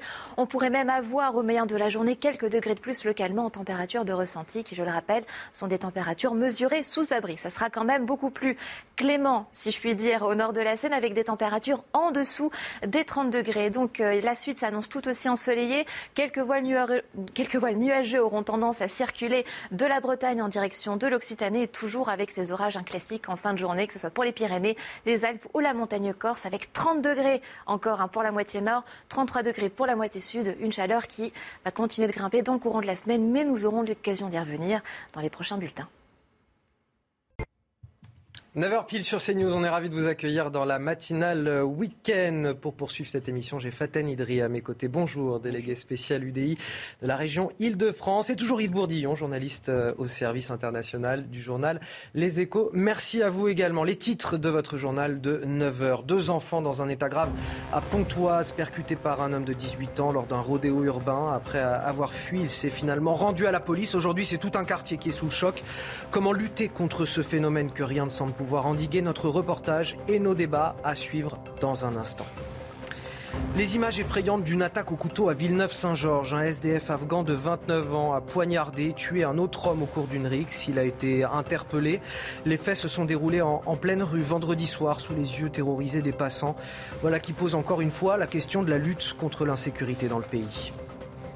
Enfin, Jean-Luc Mélenchon n'en démord pas. Il n'y a qu'une seule Chine. Le leader de la France insoumise réitère des propos déjà tenus cette semaine sur son blog et dénonce la visite à Taïwan de l'américaine Nancy Pelosi, présidente de la Chambre des représentants. Jean-Luc Mélenchon, que certains voient comme l'ami des tyrans et qui provoque aussi le malaise au sein de, la NUPES. Un jeune homme de 18 ans en garde à vue à, Pontoise. Il a percuté deux enfants âgés de 10 et 11 ans lors d'un rodéo urbain. Des faits qui se sont euh, déroulés à 21h15 alors que les deux enfants jouaient sur une esplanade. Ils ont été grièvement blessés. Le responsable de l'accident avait d'abord pris la fuite avant de se rendre au commissariat le lendemain. Dans le quartier, les riverains sont évidemment sous le choc. Le reportage est signé Fabrice Elsner et Mathieu Devez. Au lendemain du drame, les habitants de Pontoise ne cachent pas leur colère et leur émotion. On a vu euh, la détresse de la maman, on a vu le SAMU, et en fait, on, a de l'empathie et ça peut être n'importe qui d'entre nous. Je sais que c'est pas leur but de faire du mal, mais ils en ont fait. Et j'espère que ça prendra, ils prendront conscience. On est jeune, on fait des bêtises quelquefois, on dépasse les limites. Mais là, malheureusement, la ligne a été traversée. et deux enfants étaient sur la route. Les deux enfants, une fille âgée de 11 ans et un garçon de 10 ans, sont grièvement blessés. La fillette a été admise dans cet hôpital parisien. Elle souffre d'un traumatisme crânien avec des séquelles neurologiques. Le garçon, lui, a une fracture du tibia péroné. Ils ont été percutés après un rodéo urbain, une conduite acrobatique dangereuse et illégale. Le rodéo urbain, euh, c'est pas du sport, euh, c'est pas de l'art. Aujourd'hui, ça peut tuer et euh, il est important que tous les fervents défenseurs de ce mode d'expression le comprennent. Depuis 2018, la loi prévoit des peines pouvant aller jusqu'à 5 ans de prison pour les auteurs de rodéo urbain. De semaine en semaine, on relate ces histoires atroces. C'est-à-dire que la loi est insuffisante aujourd'hui. On a beau dire ce qu'on veut, il y a peut-être une loi en 2018 qui euh, punit ces rodéos urbains, qui permet de saisir les véhicules, mais de semaine en semaine, on, vous relate ces, histoires absolument horribles qui endeuillent des familles. Alors là, pour le coup, euh, euh, pas de mort, mais des enfants grièvement blessés. Oui, effectivement, les, les rodéos urbains sont dramatiques. Bien sûr, il crée de la nuisance au niveau sonore euh, pour les habitants, mais pas que. Sans compter les, nuisances quotidiennes, évidemment. Oui, moi j'avais un habitant d'un quartier populaire qui me dit c'est l'été euh, et moi je suis pas ravi parce qu'en fait je vais avoir de nouveau euh, des motos en bas de chez moi, ça va m'empêcher de dormir. Enfin, on voit bien que ça crée pour les habitants des vraies difficultés. sur les rodéos urbains, il faut réussir à les poursuivre. Les policiers ont quasiment pour ordre de ne pas les suivre. Donc j'ai toujours moi défendu l'usage euh, des drones pour pouvoir les poursuivre jusqu'à au lieu d'arriver. Vous allez être d'accord avec Yves Bourdillon. On évoqué ça je, vous laisse, je vous laisse continuer. Les, donc euh, les drones, les saisies de, véhicules et destructions, même s'ils ne sont pas au nom du propriétaire, parce que c'est trop facile en fait. Et, juridiquement c'est compliqué. Bah, et c'est ce que je, je dis. quand vous êtes flashé avec la voiture de quelqu'un d'autre. Euh, la personne prend les points à votre place, sauf à donner votre nom. Donc euh, c'est voilà, c'est il faut assumer. Donc il faudrait assumer que même si ces véhicules, je, restitue pour les téléspectateurs, sont euh, empruntés, loués ou, volés, quoi qu'il arrive, ces véhicules, même s'ils n'appartiennent pas à l'auteur du rodéo, voilà, ils doivent être détruits et ils ne doivent pas être restitués aux propriétaires oui, et puis les, les, personnes qui viennent faire des déclarations de vol le lendemain de l'interpellation, c'est trop facile. Il faut que la, déclaration de vol, idéalement, soit faite avant. Et puis moi, je pense également qu'on sait très bien que les rodéos urbains sont souvent, ont lieu souvent, surtout l'été. Donc il faudrait des opérations massives euh, dans les caves pour aller ouvrir les caves, regarder s'il y a des véhicules, contrôler euh, s'il y a des véhicules volés, on les saisit. S'il y a des véhicules qui ne sont pas immatriculés ou qui ne sont pas euh, assurés, on les saisit également. Et ça empêcherait d'avoir des étés meurtriers et d'avoir malheureusement euh, ce type de, faits divers qui, qui, se multiplient. Alors des, opérations, il y en a, parce qu'au mois de mai, je me souviens, c'était peut-être un, week-end à la mi-mai, le gouvernement Gérald Darmanin avait lancé une très très grande opération à travers la France avec 900 contrôles pour justement lutter contre ces rodéos urbains. Il avait appelé les préfectures à énormément communiquer euh, sur le nombre d'interpellations, de véhicules pris. Euh, bon, c'est bien, mais c'est de la communication. Une fois, un week-end, 900 contrôles, euh, c'est une bonne chose, mais en fait, il faudrait faire ça tout le temps.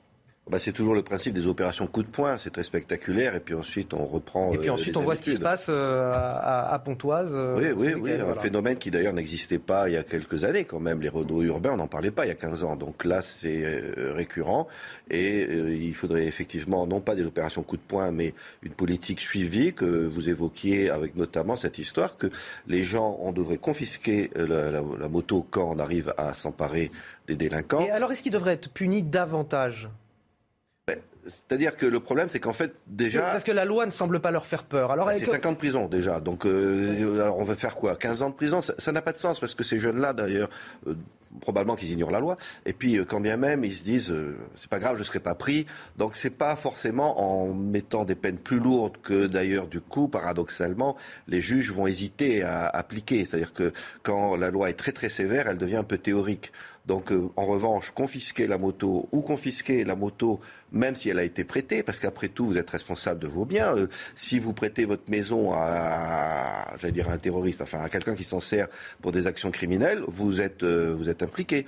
Donc, oui, il faudrait confisquer les, les, les motos. Et puis, alors, au passage, il y a quand même autre chose c'est qu'il y a une espèce de glamourisation de ce genre de phénomène. Je pense ça, notamment le, rapport aux réseaux sociaux, forcément. Oui, et puis aussi, je pense au film qui était sorti au Festival de, Cannes, qui euh, disait que c'était, il y avait une esthétique de, cela, qui avait d'ailleurs poussé le maire de Cannes, David Lisnard, à sortir un peu de sa réserve pour critiquer ce film. Qui accusait d'ailleurs les, policiers, euh, en plus. Euh. Oui, le film accusait les policiers.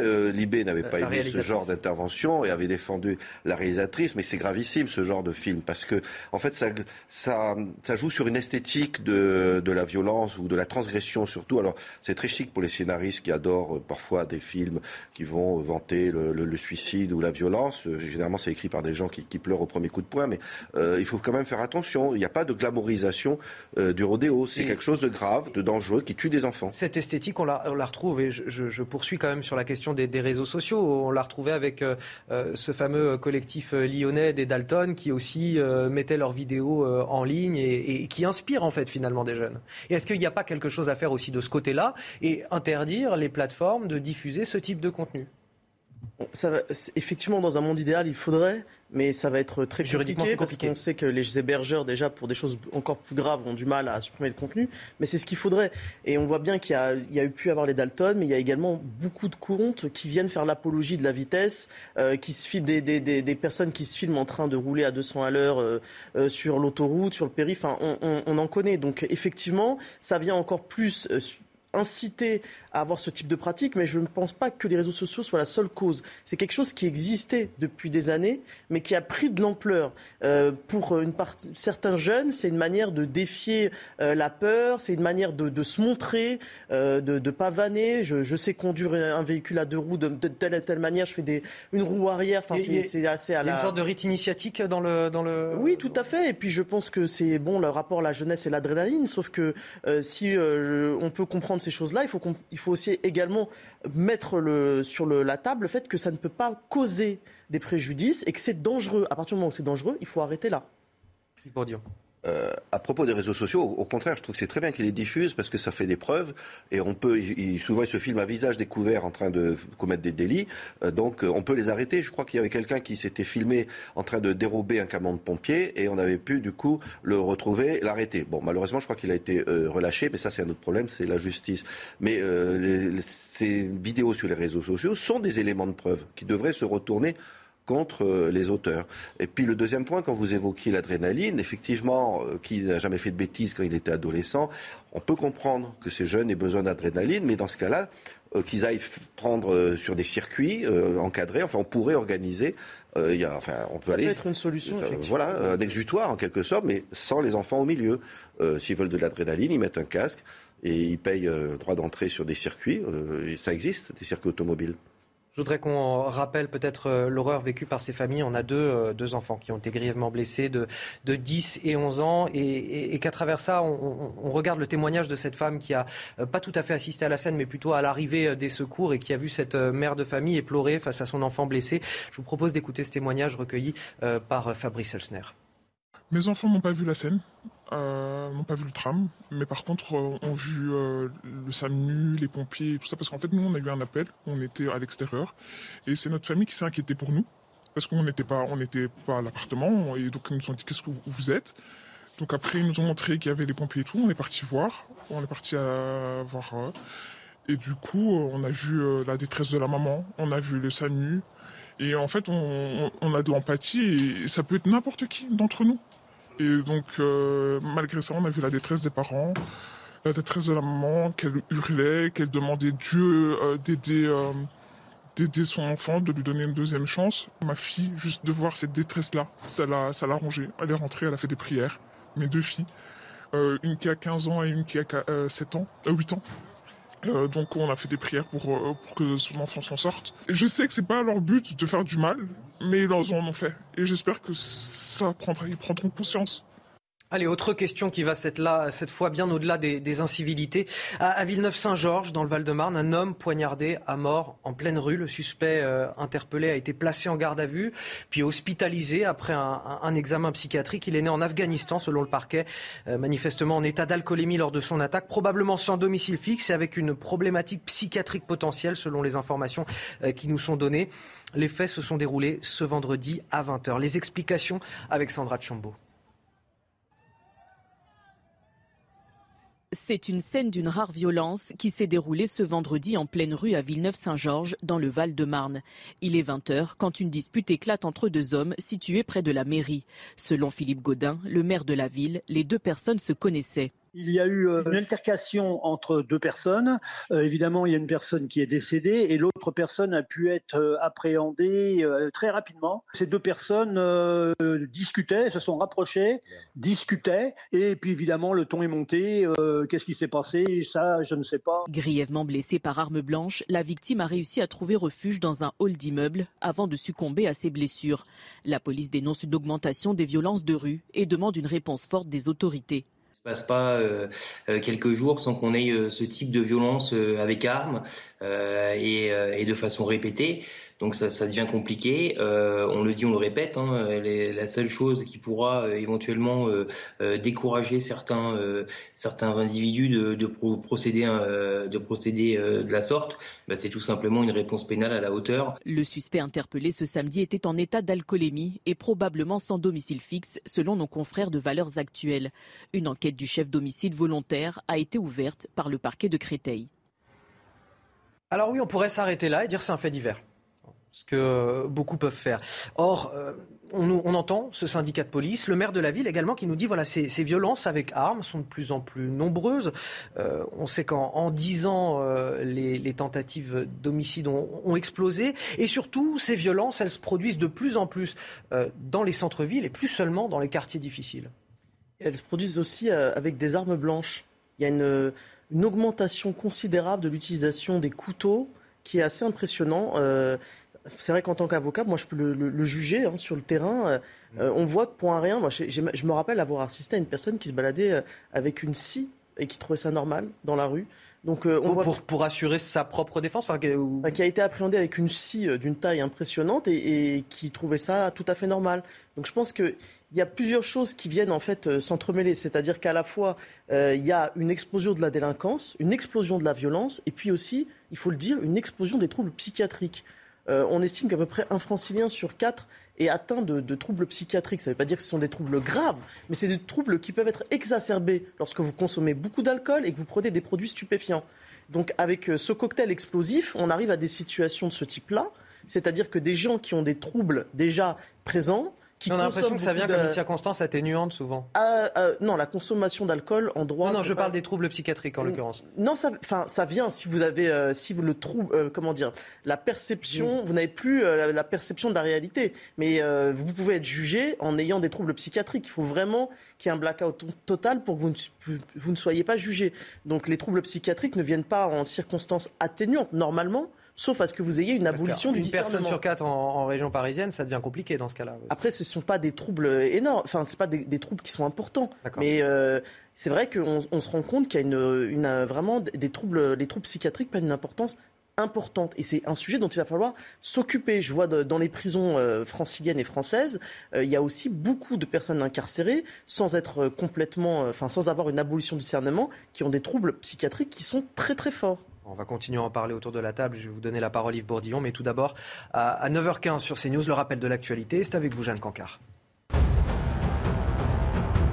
À Jérusalem, une alerte à la roquette a retenti tôt ce matin pour la première fois depuis le début de l'escalade armée qui a commencé vendredi dernier avec le groupe Jihad islamique dans la bande de Gaza. L'armée israélienne affirme par ailleurs avoir neutralisé hier les chefs du groupe armé lors d'opérations qui ont fait au moins 29 morts, dont 6 enfants et 253 blessés selon les autorités de l'enclave palestinienne. En France, le procès va s'ouvrir dans un mois, début septembre. Huit personnes seront jugées à Paris pour l'attentat commis à Nice le 14 juillet 2016. Et d'après nos confrères du JDD, tout comme lors du procès des attentats du 13 novembre, François Hollande et Bernard Cazeneuve seront appelés à la barre. Il y a six ans, l'attaque terroriste au camion bélier avait fauché 86 vies et blessé 318 personnes. Hier soir, le PSG a brillé pour ses débuts en Ligue 1. Les hommes de Christophe Galtier se sont imposés 5 à 0 face à Clermont.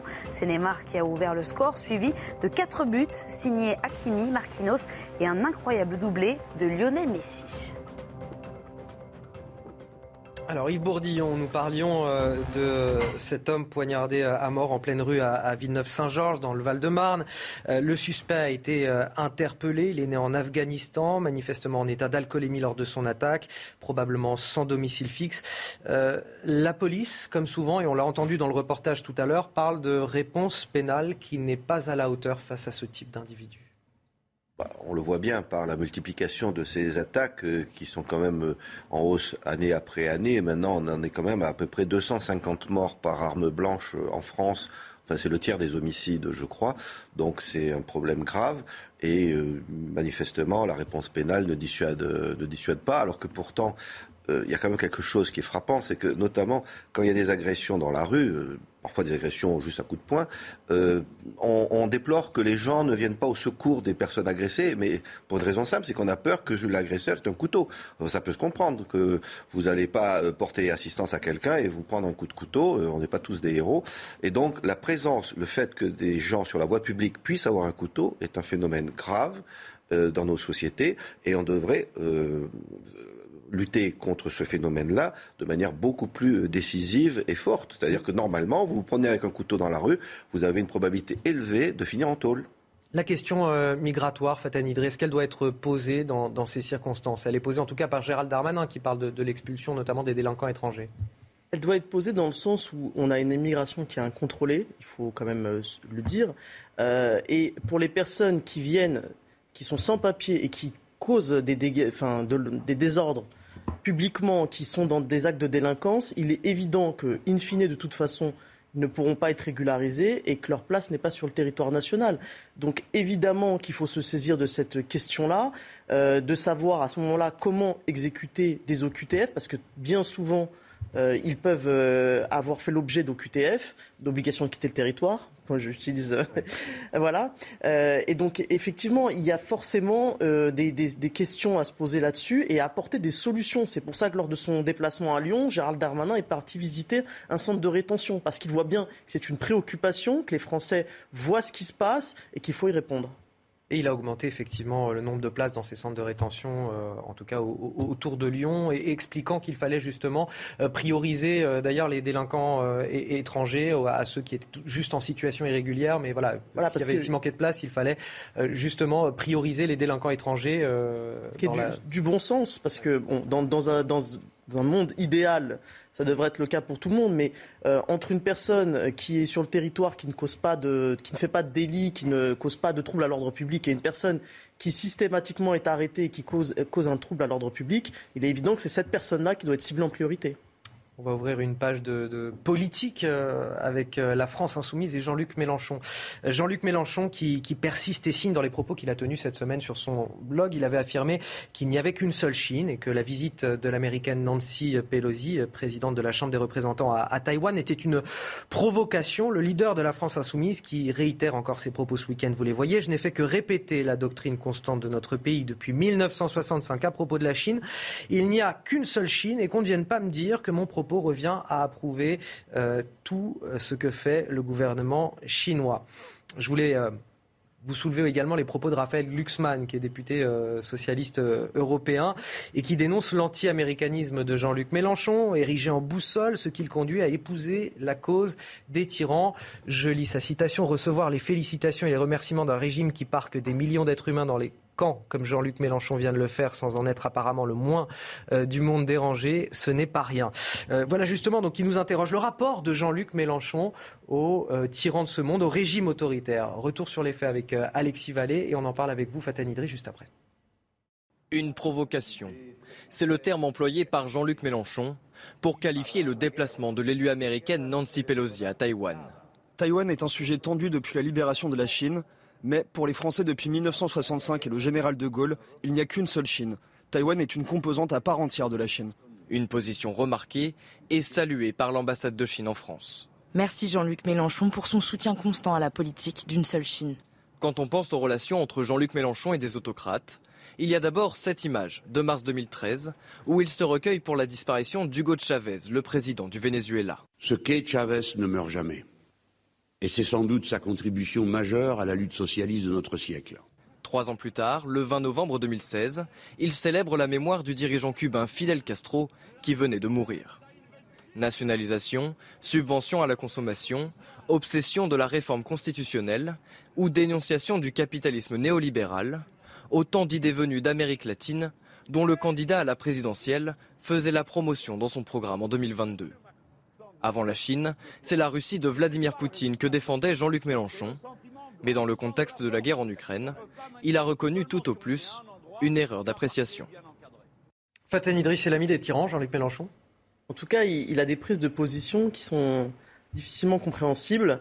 Euh, on a bien vu sur Poutine le rétropédalage lorsque les choses ont mal tourné. Euh, j'espère pas qu'il aura à faire un rétropédalage sur la Chine et Taïwan, parce que j'espère que les choses ne tourneront pas mal. Euh, ce qui est sûr, en tout cas, c'est que la politique étrangère finira certainement par avoir raison de la NUPS, parce qu'on voit qu'un certain nombre de craquements, ça se, commence à se fissurer, cette alliance. C'est-à-dire que sur les questions diplomatiques, euh, les différents partis de gauche qui sont réunis au sein de la, NUPES ne sont clairement pas d'accord. Tout à fait. On l'a vu sur notamment la, proposition de la, résolution euh, concernant Israël, où Jérôme Gage s'était fortement euh, positionné euh, contre cette, ce projet. On le voit aujourd'hui encore de manière beaucoup plus flagrante sur la Chine. Et c'est pour ça que je dis, je pense que la politique internationale sera finalement, c'est le début un petit peu de la fin pour la NUPS. Mmh. J'en profite justement pour vous montrer une réaction de Julien euh, Bayou euh, sur euh, Twitter, le patron d'Europe Écologie Les Verts, qui s'exprimait justement sur cette prise de position de Jean-Luc Mélenchon. Mélenchon, dit-il, parlait de provocation quand l'Ukraine démocrate se défendait au, Donbass face à la Russie autoritaire et parle de provocation de Taïwan quand ce pays agit librement face à la Chine. Un pays démocrate, c'est forcément une provocation pour une dictature. Yves Bourdillon. Bon, ces propos sont assez clairs et effectivement, on peut les c'est la position de Jean-Luc Mélenchon. Est-ce que la, NUPES est une alliance d'opportunisme sans ligne? C'est ce que dit. Euh, c'est une certitude. C'est euh, l'interprétation de, Stéphane Le Foll, un ancien socialiste, en tout cas maire, euh, maire de la. Il ne nous a pas échappé qu'en politique, le but c'est d'être élu. Et puis après, éventuellement, on réfléchit et on se rend compte que, enfin, on se rend compte, il apparaît qu'il y a des divergences très fortes, puisque quand même sur le plan de la politique étrangère, il y a cette affaire que Jean-Luc Mélenchon est d'une complaisance assez spectaculaire envers le Kremlin. Sur la Chine, là maintenant, il martèle, il y a une seule Chine, alors que c'est quand même une formule, il faut s'arrêter 30 secondes. Il y a un seul gouvernement légitime de la Chine, reconnu par la résolution 2758 de l'ONU depuis les années 60, c'est Pékin, mais ça ne veut pas dire que Taïwan fait partie de la Chine. Donc là, il prête à, il met un peu de confusion. Pékin euh, et Taïwan, ce ne sont pas la même chose. Et puis, euh, on se souvient aussi, notamment le, récemment, le vote sur l'OTAN. Euh, une la composante socialiste et écologique de, de, NUPES a voté pour la ratification de l'adhésion de, la Suède et de la Finlande, et la France insoumise a voté contre, tout comme d'ailleurs, alors je ne sais plus, le Rassemblement national a voté contre ou s'est abstenu, je ne me souviens plus. Mais on voit bien qu'à la limite, sur le plan géopolitique, LFI est plus proche de RN que, de, que du Parti que du reste de, la gauche, en tout cas du Parti socialiste, euh, du moins. Euh, la NUPES, c'est une alliance suffisamment euh, cynique pour être d'accord sur les points sur lesquels elles ne sont pas d'accord? C'est la nouvelle union pour pour s'opposer maintenant, c'est la, NUPES, on, voit qu'ils vont avoir, être de plus en plus en désaccord. Euh, je pense qu'il y a eu une volonté de s'unir pour faire des députés. Alors moi, je suis toujours... Euh, enfin, moi, c'est cette vision de la politique, ça me dérange un peu. Je, pense qu'on ne peut pas faire des alliances contre nature juste pour être élu, même si je sais que pour beaucoup c'est le cas. Et on voit que sur la fin, mais d'ailleurs beaucoup le, avaient dit que les choses allaient se passer comme ça. C'est-à-dire que quand il y a des gens tellement opposés qui se mettent ensemble, à un moment donné, ça va finir par tanguer. On va finir avec cette triste nouvelle aujourd'hui, la mort du chanteur euh, Daniel Lévy, seulement 60 euh, ans. Il était atteint d'un cancer. Daniel Lévy, c'est quand même euh, l'hymne d'une génération. Je ne sais pas si vous connaissez la chanson L'envie d'aimer. J'ose imaginer que, vous la connaissez. Bien sûr, mais ma préférée, c'est mon frère. Parce que je trouve que c'est très très belle chanson. C'est un hymne à la mais En fait, c'est cette comédie musicale qui est magnifique. Les Dix Commandements, euh, dans laquelle euh, évidemment Daniel Lévy interprétait le rôle de, de Moïse. Euh, toutes les chansons de cette comédie musicale sont, sont un hymne et à, tel point qu'elles sont, je ne sais pas si vous avez remarqué, mais dans les karaokés interprétées systématiquement. Il n'y a pas une soirée karaoké sans chanter L'envie d'aimer ou Mon frère. Effectivement, c'est une autre chanson qui est souvent interprétée. les karaokés comme la peste. bah, bah pas moi. Alors on n'ira pas ensemble dans les karaokés. Mais bon, moi je sais de quoi je parle en l'occurrence, puisque j'en fais souvent. Et voilà, Daniel Lévy, c'est quand même euh, le représentant d'une génération dans les années 2000 avec cette comédie musicale. Il a aussi chanté pour, euh, pour Disney. Je voulais qu'on on écoute un extrait de cette chanson, L'envie d'aimer. Euh, Daniel Lévy sur scène qui interprète le rôle de, de Moïse dans la comédie musicale Les Dix Commandements.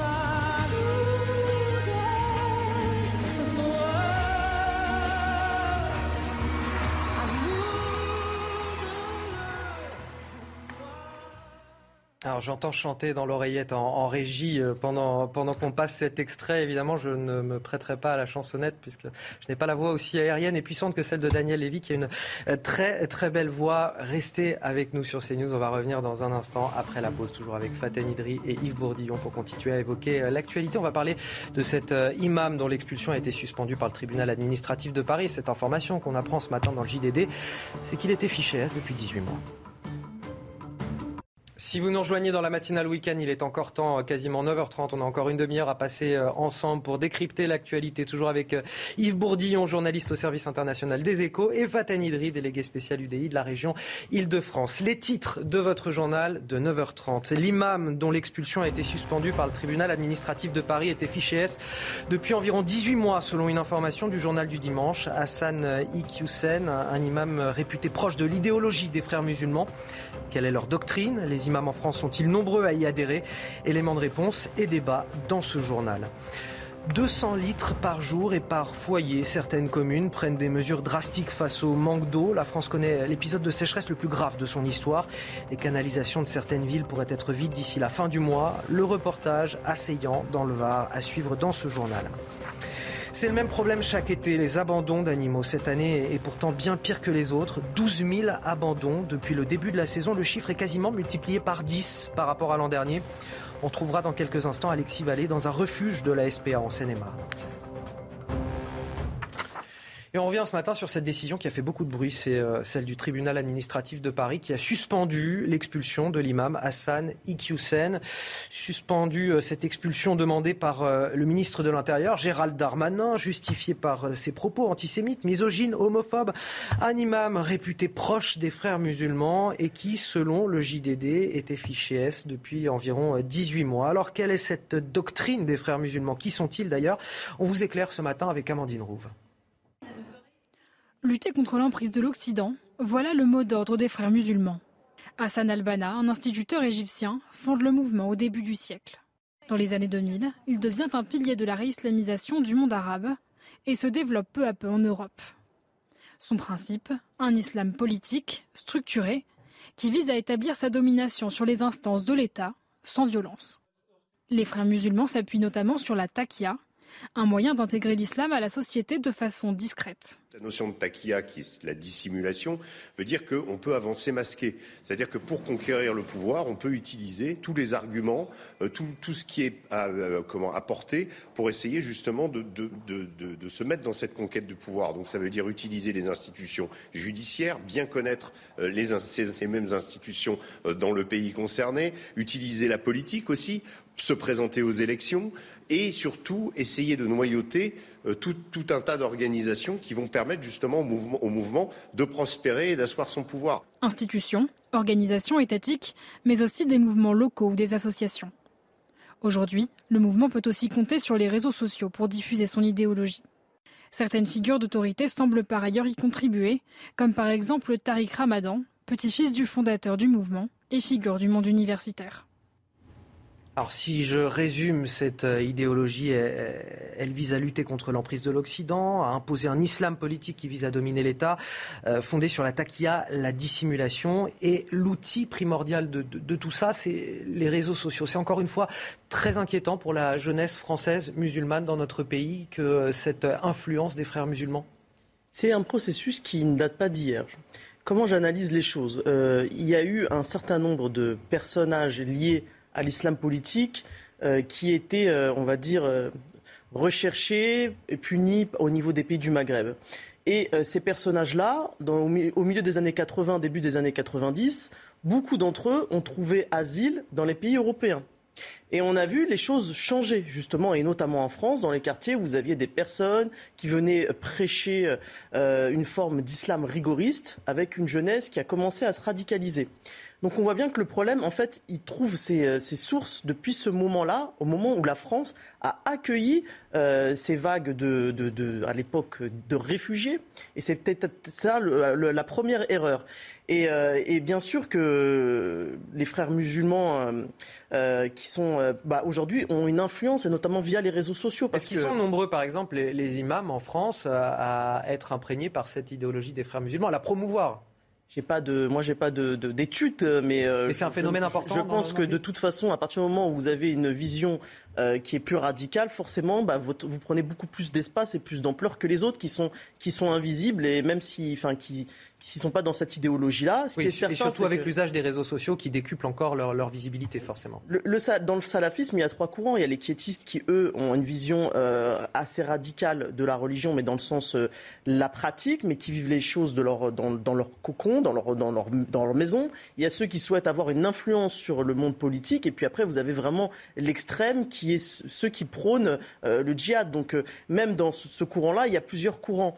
Mais ce qui est dangereux, c'est que si vous voulez, lorsqu'on on veut, euh, lorsque euh, un mouvement religieux souhaite avoir une influence sur la politique, c'est là où ça devient très, dérangeant et très gênant. Et, euh, il est évident qu'il va falloir se poser maintenant les, bonnes questions. Mais je le dis, c'est un phénomène qui n'est pas arrivé par hasard. C'est un phénomène qui a commencé avec cet ancrage-là par l'arrivée de ceux qui étaient, étaient recherchés pour chasser dans leur pays d'origine et qui a pris, qui après s'est disséminé un peu partout sur le territoire européen et, et aussi en France. Yves Bourdillon, ils sont nombreux, euh, les euh, imams tenant de cette, de, cette doctrine des frères musulmans? Je n'ai plus les chiffres en tête. Il y a des rapports, des renseignements intérieurs sur le nombre d'imams ou de prédicateurs, puisqu'il y a des imams c'est-à-dire qui officient dans des mosquées, on va dire, mais il y a aussi des prédicateurs autoproclamés qui ne, prétendent pas, enfin qui n'ont pas de rapport forcément avec des mosquées, mais qui sont influents auprès des jeunes, auprès d'associations ou de réseaux sociaux. Donc oui, il y en a probablement plusieurs centaines euh, qui sont suivis, qui sont fichés, mais euh, qui sont difficiles à neutraliser ou à expulser, puisqu'ils ne tiennent pas toujours des propos contraires à la loi. Et à propos d'expulsion, une petite parenthèse, on, parle de cet imam que l'on n'arrive pas à expulser. Il faut quand même aussi voir que l'expulsion ne résout pas forcément le problème, parce qu'il peut continuer à faire ses prédications depuis euh, l'étranger. Alors s'il avait été expulsé euh, vers le Maroc, là je pense qu'il sera très étroitement surveillé et qu'il sera en fait euh, neutralisé. Dans, enfin son discours, il ne pourra trop le tenir parce que le Maroc est très vigilant. Mais c'est pas parce que vous expulsez un prédicateur dangereux qu'il ne peut, il perd son influence parce que via Internet.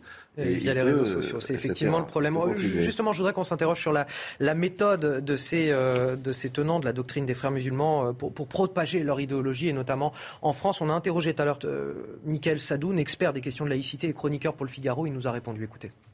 Ils ont une méthode beaucoup moins frontale que les salafistes. Ils se basent beaucoup sur du double discours.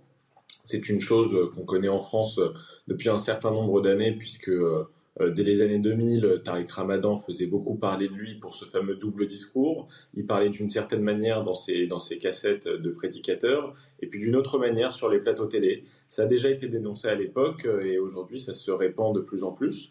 Euh, Monsieur Iqiyoussen n'a pas toujours tenu que des propos répréhensibles, il a aussi tenu certains propos qui sont compatibles entre guillemets avec les valeurs de la République, mais je pense qu'au regard de beaucoup de Français, même la majorité des Français, euh, ce sont évidemment euh, ces propos euh, misogynes, antisémites, et puis surtout ceux qui font peser une menace directe sur la sécurité de nos concitoyens et sur l'État qui doivent, qui doivent primer en l'occurrence, surtout dans ce contexte d'urgence Autre réaction euh, également que je voudrais vous faire euh, écouter, Yves Bourdillon, c'est celle de Jeannette Bougrab, essayiste et ancienne ministre. Et elle parle des, soutiens dont bénéficie notamment cet imam Hassan Iqiyoussen. Écoutez. Moi, ce qui m'a surpris davantage dans cette affaire, c'est qu'on oublie c'est les soutiens qu'a l'imam. C'est-à-dire qu'on oublie que la Ligue des droits de l'homme est, venue, euh, est, intervenue dans le cadre du procès. La, grande mosquée de Reims soutient, euh, soutient l'imam. Il y a un certain nombre de collectifs. Il a une cagnotte. Et donc, au lieu peut-être de se focaliser en réalité sur ce cas individuel-là, il n'empêche qu'il a quand même beaucoup de soutien. Il ne faut pas en faire une, victime en réalité. Et, moi, ma, crainte est de, voir en réalité et il ne faut pas, hein, parce que quand la grande mosquée de Reims en soutient, soutient quand un collectif, en fait, du Conseil français, du, certains de représentations départementales le soutiennent, bah, ça, interpelle quand même au regard des propos qui ont été tenus par l'imam. Il y en a beaucoup en France qui font des compromissions avec les islamistes radicaux, et notamment dans le monde politique. Bien sûr, il y a un certain nombre, on ne va pas dresser la liste, mais il y a de nombreuses mairies. Euh, j'évoquais tout à l'heure la formule euh, une mosquée, une réélection, qui donc euh, joue avec le feu en, passant des accords avec des, islamistes influents dans leur territoire pour obtenir des voix. Donc il y a un aspect électoraliste. Et puis Jeannette Bougrave évoquait à l'instant des soutiens qui sont eux des naïvetés de défenseurs des droits de l'homme. C'est tout à fait légitime de, de défendre le droit y compris de quelqu'un dont désapprouve le discours, mais il faut faire attention parce que finalement ils se rendent complices d'une galaxie, les frères musulmans, euh, qui euh, seraient les premiers à les liquider s'ils arrivaient au pouvoir. Donc euh, il faut bien voir que les frères musulmans, c'est un ensemble dont sont issus tous les mouvements terroristes actuels dans le monde. Donc, alors c'est plus compliqué parce qu'à l'intérieur des frères musulmans, il y a certains qui sont dans le combat politique ou culturel de défendre une certaine manière de vivre, mais sans violence. Et puis il y a aussi ceux qui sont des djihadistes et c'est très poreux, c'est-à-dire qu'on passe facilement de l'un à l'autre. Donc être dans euh, euh, invoquer des textes religieux dans un combat politique, ça peut être euh, admissible, mais ça devient vite dangereux. Et donc c'est quand même une galaxie qui, dans notre pays, a une influence extrêmement néfaste. Il y a des élus, Fatah Nidri, qui, qui ont des comportements irresponsables et qui ferment les yeux à, des fins électoralistes face à ces mouvements? Il doit certainement y avoir des comportements électoralistes et clientélistes, que ce soit sur le religieux comme sur d'autres domaines. C'est une certitude, euh, malheureusement, et je pense que les politiques doivent avoir justement une probité euh, totale et être totalement irréprochable, c'est-à-dire euh, on peut ça, c'est une vaste question, la probité on, peut comprendre qu'on souhaite gagner une élection, mais pas à n'importe quel prix, et surtout euh, sur ces questions-là qui sont quand même fondamentales pour notre République. Euh, une question également, cette fois juridique, que je voulais vous poser, puisqu'on on en avait déjà parlé hier, mais euh, le tribunal administratif donc, a rendu sa décision, a, suspendu l'expulsion de, de, cet imam, et on attend évidemment la décision du Conseil d'État. On apprend ce matin, et ça c'est complètement incompréhensible pour les Français, que cet imam était fiché S depuis 18 mois. Et ma question, la question que je voulais vous poser, c'est est-ce que le tribunal administratif est au courant de ce fait quand il prend cette décision qui paraît, au regard de ce qu'on apprend ce matin, complètement hors sol? Il est au courant de ce fait déjà si l'État lui transmet cette information dans ses, conclusions, euh, dans ses écritures. Euh, sinon, je ne vois pas très bien comment le tribunal administratif pourrait être au courant de ces choses-là. Et puis euh, là, juste sur le point de vue juridique, ce n'est pas parce qu'une personne est fichée S qu'elle doit faire forcément l'objet d'une expulsion. Les fichiers S, c'est l'atteinte à la sûreté de l'État. Il y a plusieurs typologies dans le fichage et ça ne fait pas forcément l'objet d'une expulsion. L'expulsion qui a été euh, décidée par euh, l'État français l'a été sur la base des atteintes, euh, notamment à la, enfin, sur la, comment dire, il reprochait à l'imam d'inciter à la discrimination la discrimination, qu'elle soit religieuse, vis-à-vis des femmes, vis-à-vis de des, homosexuels. Donc en fait, sur, ce, sur quoi se sont basés l'État, ce n'est pas des arguments qui ont lié au fichage S. De ce que je comprends, je n'ai pas eu la décision euh, et je n'ai pas eu les pièces, donc euh, j'en ai juste une lecture assez éloignée. Euh, mais je pense que ça n'aurait peut-être pas force, fondamentalement changé la vision du tribunal administratif, sauf à ce que le fichage S soit justifié par, vraiment par des choses liées au terrorisme. Qu'il faut changer la loi aujourd'hui C'est ce que veut faire Eric Ciotti. Il dit d'ailleurs qu'il va déposer euh, dès lundi une proposition de loi instaurant une double peine d'expulsion automatique pour les délinquants étrangers et permettant l'expulsion administrative de tout étranger si la France le décide. Bon, je, les lois existent. Maintenant, la problématique, c'est qu'on a l'article 8 de la Convention européenne des droits de l'homme qui supplée le droit français et qui, de toute façon, viendra, sera invoqué devant les tribunaux administratifs et ça suppléera le droit français. Euh, ce que je ne comprends pas dans la proposition d'Éric Ciotti, c'est si la France le décide. Euh, c'est vaste. Il faudrait vraiment. Euh, non, mais ça souligne, ça souligne, j'imagine, quand il dit ça, ça souligne que la France là a décidé quelque chose qu'elle n'a pas pu réaliser parce que le droit ne le permet pas finalement. En, fait, alors je, je, le dire avec beaucoup d'humilité, sous toute réserve, voilà, mais je pense qu'il faudrait plutôt, si une nouvelle loi devait être faite, ce serait plutôt de, s'axer sur les, questions liées à la sûreté de l'État, à l'ordre public et expliquer qu'en fait ces, principes-là sont supérieurs à d'autres, euh, enfin, d'autres libertés dans le sens où il y a une atteinte euh, au droit à chacun à vivre dans la sécurité. Je l'ai dit, le tribunal euh, fait une proportionnalité des différentes libertés fondamentales.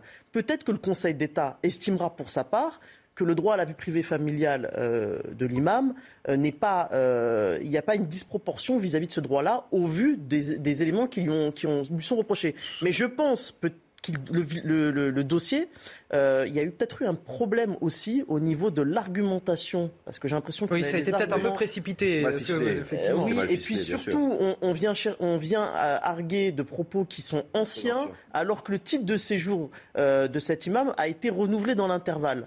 Et donc, euh, comment le Conseil d'État, lui, va avoir, parce que c'est une vision forcément subjective cette incohérence qui, de cette euh, interprétation, peut-être que le Conseil d'État euh, aura une vision totalement opposée. Allez, dans le reste de l'actualité, cette vague de chaleur qui s'apprête à envahir la France dans les prochains jours, la sécheresse, pardon, je vais y arriver, la sécheresse qui continue à battre de nouveaux records chaque jour depuis euh, la mi-juillet. Une centaine de communes n'ont plus d'eau du robinet. Dans le Var, certaines ont imposé des mesures drastiques. C'est le cas à Seyan, où la consommation d'eau est limitée à 150 litres par jour et par foyer. Le reportage Thibault Marcheteau et Clémence Barbier.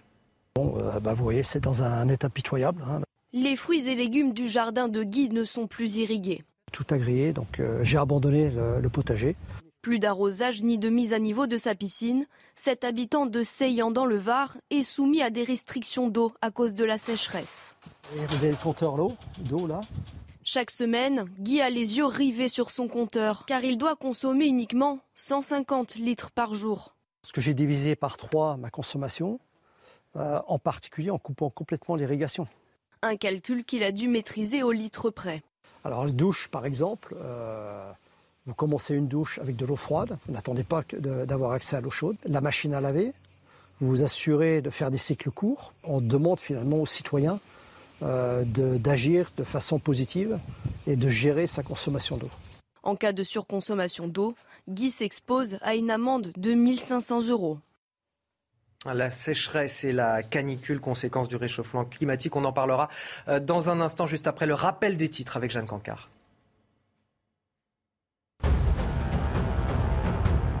En Angleterre, Archie, un jeune garçon, un jeune Britannique de 12 ans en état de mort cérébrale depuis 4 mois, est décédé hier après l'arrêt des soins qui le maintenaient en vie. Malgré l'acharnement judiciaire de ses parents, le jeune garçon avait été plongé dans le coma après avoir réalisé un défi sur TikTok, le Blackout Challenge, un challenge extrêmement inquiétant et dangereux qui consiste à retenir sa respiration le plus longtemps possible. À Jérusalem, une alerte à la roquette a retenti tôt ce matin pour la première fois depuis le début de l'escalade armée qui a commencé vendredi dernier avec le groupe djihad islamique dans la bande de Gaza. L'armée israélienne affirme par ailleurs avoir neutralisé hier les chefs du groupe armé lors d'opérations qui ont fait au moins 29 morts, dont 6 enfants et 253 blessés selon les autorités de l'enclave palestinienne. À Cuba, au moins une personne est morte et 27 autres sont toujours portés disparus après le gigantesque incendie d'un dépôt pétrolier frappé par la foudre. Le drame a fait aussi plus de 120 blessés, parmi eux le ministre de l'énergie du pays, dans une ville de 140 000 habitants située à une centaine de kilomètres de la Havane. Bon, sinon ce matin, j'ai quand même une bonne nouvelle sur le plan économique, c'est le tourisme. Le tourisme à Paris euh, qui repart de plus belle. Les visiteurs sont de retour dans la capitale. À titre d'exemple, la fréquentation euh, de l'Arc de Triomphe a progressé de, 19% au mois de juillet. Regardez ce reportage qui est signé euh, Nicolas Vinclair et Geoffrey Defebvre. Ils sont iraniens, américains ou hongkongais. Devant l'Arc de Triomphe, les touristes étrangers immortalisent leur passage dans la ville lumière. On est déjà venu, on a aimé. C'est l'une de nos villes préférées. Quand j'étais petite, j'ai vu plein de films, de dessins animés qui se sont passés ici et tant d'endroits fantastiques que je voulais les voir en vrai. Par rapport à l'an dernier, on compte entre 20 et 30% de touristes étrangers supplémentaires, avec un pouvoir d'achat conséquent. Je n'ai pas compté, mais je pense peut-être 1000, 2000 euros. Je pense que c'est juste en dessous de 200 euros par jour. Entre 100 et 150 euros par jour. Pour ce restaurateur de Versailles, certains dépensent plus que d'autres.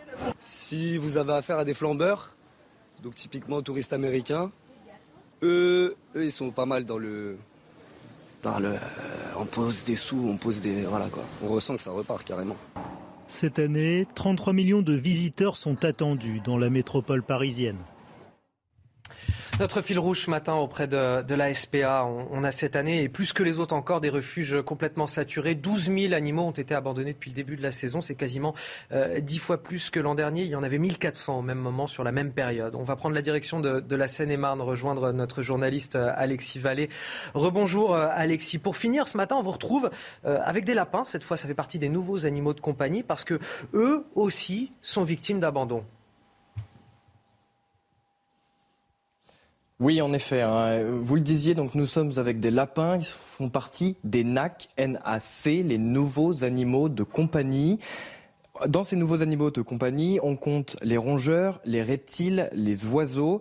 Et depuis peu, en effet, vous le disiez, c'est un phénomène nouveau, CENAC, il y en a de plus en plus dans ces refuges de la SPA. Et pour en parler, je suis avec Kevin Meillet, qui est le chef d'équipe de ce refuge. Alors, Kevin, est-ce que vous pouvez nous expliquer ce nouveau phénomène des NAC que vous récupérez? Alors effectivement, depuis euh, en tout cas la crise du Covid, on a une explosion des demandes d'abandon pour euh, les NAC, en particulier les lapins. Euh, nous, on l'explique par deux raisons. Hein. La première, c'est qu'à la sortie du confinement, les gens se sont rendus compte qu'avoir un lapin ou un NAC à la maison, bah, c'est quand même du travail. Il faut nettoyer sa cage, il faut le sortir, ça a des soins vétérinaires.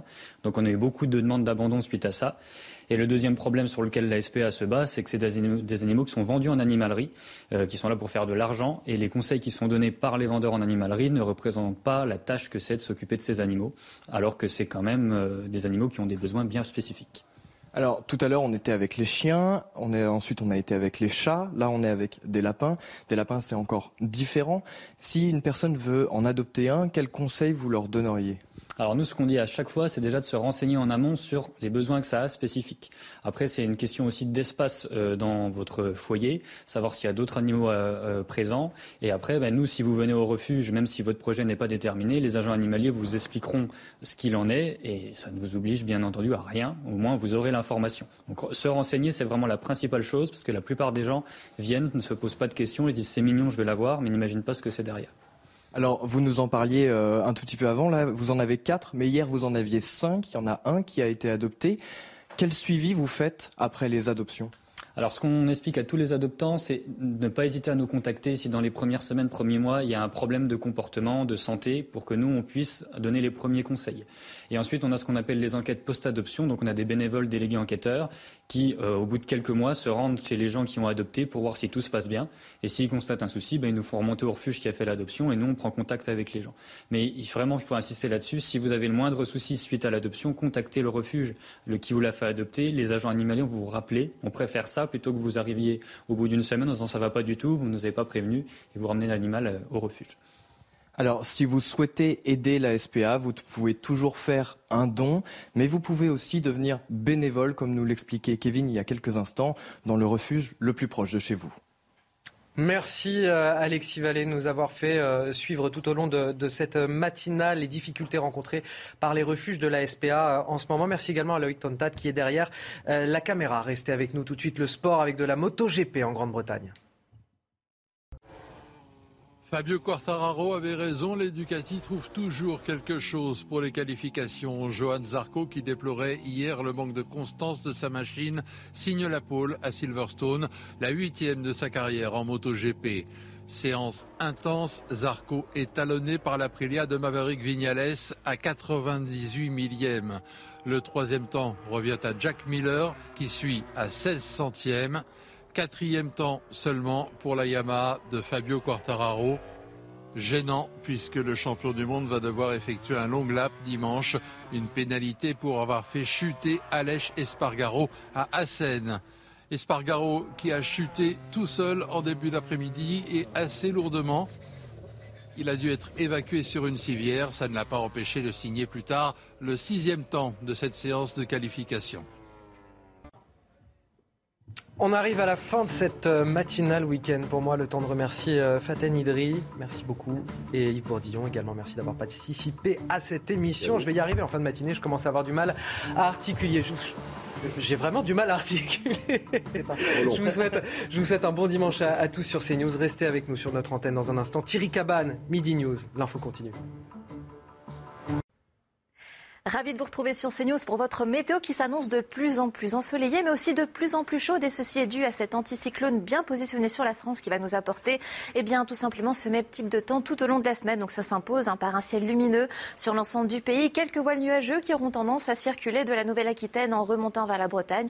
Et le vent qui va encore souffler au niveau de la moyenne basse vallée du Rhône dans l'après-midi. Vous allez voir très peu de changements, si ce n'est les mêmes, et on recommence. Mais tout de même de l'évolution d'urne classique en fin d'après-midi, début de soirée, que ce soit pour le massif des Pyrénées des Alpes ou encore en direction de la montagne corse. Les températures encore un petit peu contrastées entre le nord et le sud, surtout en direction eh bien, de la région PACA où on obtiendra déjà 24 degrés au lever du jour. Ça sera beaucoup plus respirable et frais ailleurs. D'ailleurs, il faudra en profiter car dans l'après-midi, eh la chaleur investit à nouveau l'ensemble du pays. Euh, très peu de régions seront sous les 30 degrés. Ça sera le cas par exemple de la Manche avec 25 degrés à Cherbourg, 27 degrés à Lille, 30 degrés pour Paris et tout de même déjà de fortes chaleurs en direction bien du sud, particulièrement vers le sud-ouest, 36 degrés. Donc une chaleur, je vous le disais, qui ne fera que d'augmenter de jour en jour. Là encore, mardi, on aura quelques degrés de différence entre la moitié nord et la moitié sud. Mais à partir de jeudi, eh bien, ça sera tout simplement une nouvelle vague de chaleur qui investira l'ensemble du pays. Donc 34 degrés pour la moitié nord, tout comme pour la moitié sud, avec toujours de l'évolution diurne classique en fin d'après-midi, début de soirée. Hey, it's Danny Pellegrino from Everything Iconic. Ready to upgrade your style game without blowing your budget? Check out Quince. They've got all the good stuff shirts and polos, activewear, and fine leather goods, all at 50 to 80% less than other high end brands. And the best part? They're all about safe, ethical, and responsible manufacturing. Get that luxury vibe without the luxury price tag. Hit up quince.com slash upgrade for free shipping and 365 day returns on your next order. That's quince.com slash upgrade.